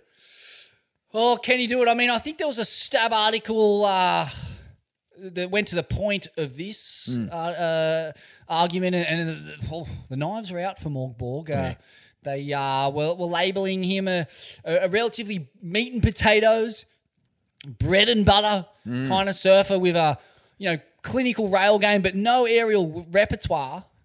But I mean, you say meat and potatoes. Well, I fucking see your meat and potatoes, and I raise you a six pack of Mm. VB on the side, and I'll tell you, there is more fucking starch in that man's rail game Yeah. than all of Brazil has in a single clan of black beans. Put it that way. Well, I just think uh, the big difference between Morgs and everyone else on tour, barring your top five, is intent. Mm. He, he hits the lip like he wants to hurt it. Mm. He pulls the rail through the water like there's fucking nothing but just the with absolute belief in the craft. He's like he's on a knife edge the entire Mm. time, and I think a lot of crew could learn from that fucking go for broke. The second you get in the water, the second you paddle onto a wave, they could learn from Morgs. He's a Mm. rookie, but he's actually showing up and putting it in the spot and fucking whacking it, Smithy. And I, for one, am proud as punch, and I reckon he can go all the way. Absolutely. I spoke to him after his uh, incredible performance in Narrabeen, and he said as he was jamming off the bottom, he was just picturing Gina Rinehart's toad throat at the bottom of the lip and just poking the nose straight into it, puncturing it, and skittles and golden jet streams just raining out of him uh, as he uh, descended back down the face. Yeah, Mm. we, you know, he's, he's a, a visionary. He is. Josh Windsor, long-time uh, listener and frequent collaborator here at uh, Ask Us a Question. He wants to know, how about a Swellian cone off between VD and Smith? Would be a fuckload better than watching the uh, pre-diarrhea anus clench that is the Olympic Games. What a load of sushi filled horse shit. well, Wow. Josh has teed off on the, on the five ring circus. And I think you've uh, jumped the gun there, Josh. I'm, I think, you know, just wait and see how it plays out, mate. Wait and see how it plays out. But uh, like what he's saying there. A, Smithy and Deadly uh, cone, off. off. at the shark infested South Ballina. yeah, I mean, we, I mean, we we, we actually do surf a, a little bit together, and um, yeah, I, I have to say, Smith, I think you got me on, our- on our last little battle at a, a little river mouth not too far from here. I, I, I waited for the wave of the day. It came in. I fucking pearled it. Mm. And I went in with my tail between my legs, mate. So I think you've got me in the cone off at the moment. Mm. One one nil to Smith. Mm. Yeah. Uh, all right, mate. Let's see uh, who else we got here. This is from Spaghetti. Um, just have a quick dive in here. Spaghetti. He's got a private account, so can't get in there. Surfers and skaters featuring in the Olympics this year. Which discipline will put away the most tail in the athletes' village? We've Ah. kind of touched on this already. Which surfer will be the village slut? Ah. My money is on Kanoa, the horny little cunt. Mm. Well, he's in his uh, native country, I guess. Um, I mean, and you know, not only is he in his native country, he's bilingual. He's a cunning linguist. Oh, there we the word's go. out. So uh, Yeah. you'd have to think uh, he's Is, is gonna- Leo surfing for Italy? Is that is that happening? Uh, yes. Has he got a- has He's he- in. has he got a yeah, at the expense of white chocolate, who's uh, you know, cometh the hour, Hmm. cometh the melt. Yes. And uh, you know, we should have known Vaughan. I Yeah. mean, as soon as he was announced, we should have rubbed him out. No, well, there, there was another question in there, and uh, you'll have to forgive me because I've scooped past it. It might be. Oh, hang on, I'll try and find it. But anyway, the, the, the gist of the question was who will be the biggest whinger now that Jordy's out at the Olympic Ah. Games? I, I don't think of Jordy as too much of a whinger. He seems to be pretty well mannered. And less of a whinger, more of a melter, I'd Mm. say. Yeah, I don't think uh, I don't think he's one for for really getting too eggy these days, is he? Well, he, he can get a little bit. Uh, I guess he can get a bit sort of what stink nose from time to time. Mm. Certainly wouldn't call him a whinger. Nah, nah. I think that's unfair. Mm. You know, you know, we're, we're not. We don't make a living off being unfair to Jordy Smith Vaughan. We give him a fair suck of the sauce bottle, so to say. Oh, here it is. It's uh, it's Base Pro three eleven. Which surfers will complain about the conditions most now that Jordy is out? Sorry, Ah. I stand corrected. Refresh. Base. Sorry, mate. Um, complain about the conditions. Oh, look, uh, the conditions. We don't know what over- it's going to be like. If, if the typhoon turns up, Smithy, I can't see anyone really complaining. I mean, if it's over, if it's over three foot, the Brazilians are going to be complaining because you know they're fucking small, they're fucking grovellers, mate. You know that. Yeah, mate. They're no good for business, mate. They're no good for business. Fuck, mate. Fuck that, Hey, mate. hey. Fucking mutt. throw-ins, Huh? mate. Hey? dog. Fuck off, you fucking bum. Hey. Fucking dog, mate. Uh, this is a good one from the Green Room Times. Sorry, Vaughan. I just lapsed into some. Uh, Yeah. I've regressed into some cultural insensitivity. That's there. right. No, we're, we're above that on this It's my, program. it's my wiring. It's my We're above wiring. that. Faulty wiring. We're above that on this show, mate. I'm Don't hopping out of it. I'm hopping out of Don't it. slip. The Green Room Times, epic Insta page. Get on it. Jules is sponsored by Red Bull and Bonsoy. If he wins gold, will he scale a Bonsoy bomb on the podium? Wow, what's that going to do to your Wow. microbiome, Vaughan? will that be the unofficial drink of the Tokyo Olympics if Jules gets a gold medal? Will everyone just be slamming Bonsoy bombs all over the fucking village? Wow. And what will that do to the jet stream, Smithy? Whoa. Whoa. Toxic mix, oh boy.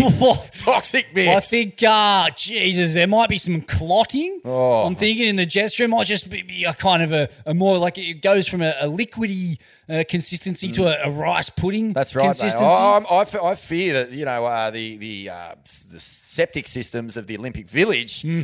will uh, challenge the fallout from the Fukushima uh, nuclear power plant melt, spilling tons of waste into the ocean, and we could see people returning home with four pronged echidna dicks.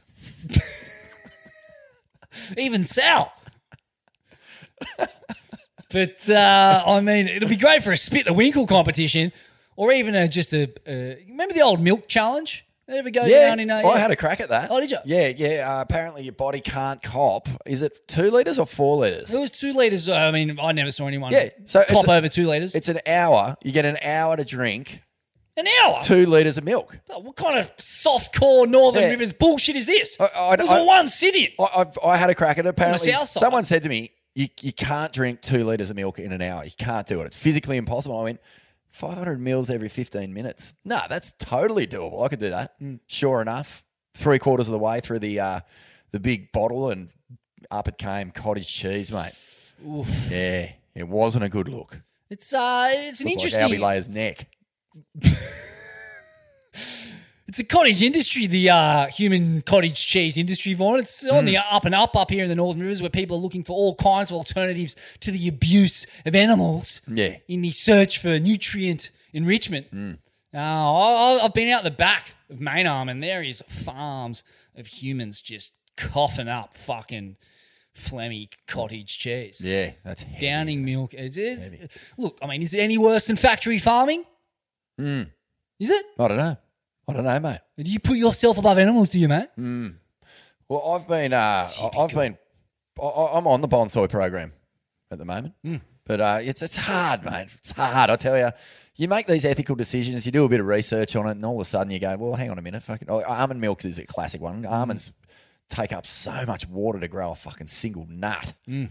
You know, I mean, you're better off trying to milk And the irony Koa Smith's razored little nipples. that's right. You get more milk out of that than you would out of an almond. The ironic thing too, you, you pour all that water into the almond, you eat that almond full of 100 fucking multi-gallon volumes of water, and then you're fucking dehydrated as fuck and you gotta drink a ton of water.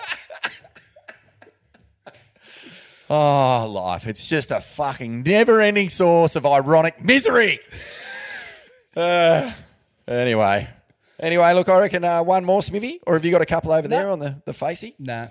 All right, let's uh, wrap this up. It's been a great ep, mate. It's been so good to be back in the studio. We got a, uh, a few more live eps coming. A Yep. couple of really, you know, Call Lord Country, Vaughan. The Ep- West. eps we The Western frontier for Ain't That Swell. We're finally going to conquer it. Well, it's that, but we've also got a couple of live eps we've recorded that we haven't released that uh, require insane amounts of editing because there's no way we could throw some of our guests under the bus Oh. with uh, a couple of the performances that are coming up. Wow. You think Kong was on it? Yeah, you think yeah, there's there's some uh, serious serious cutting room floor action coming up.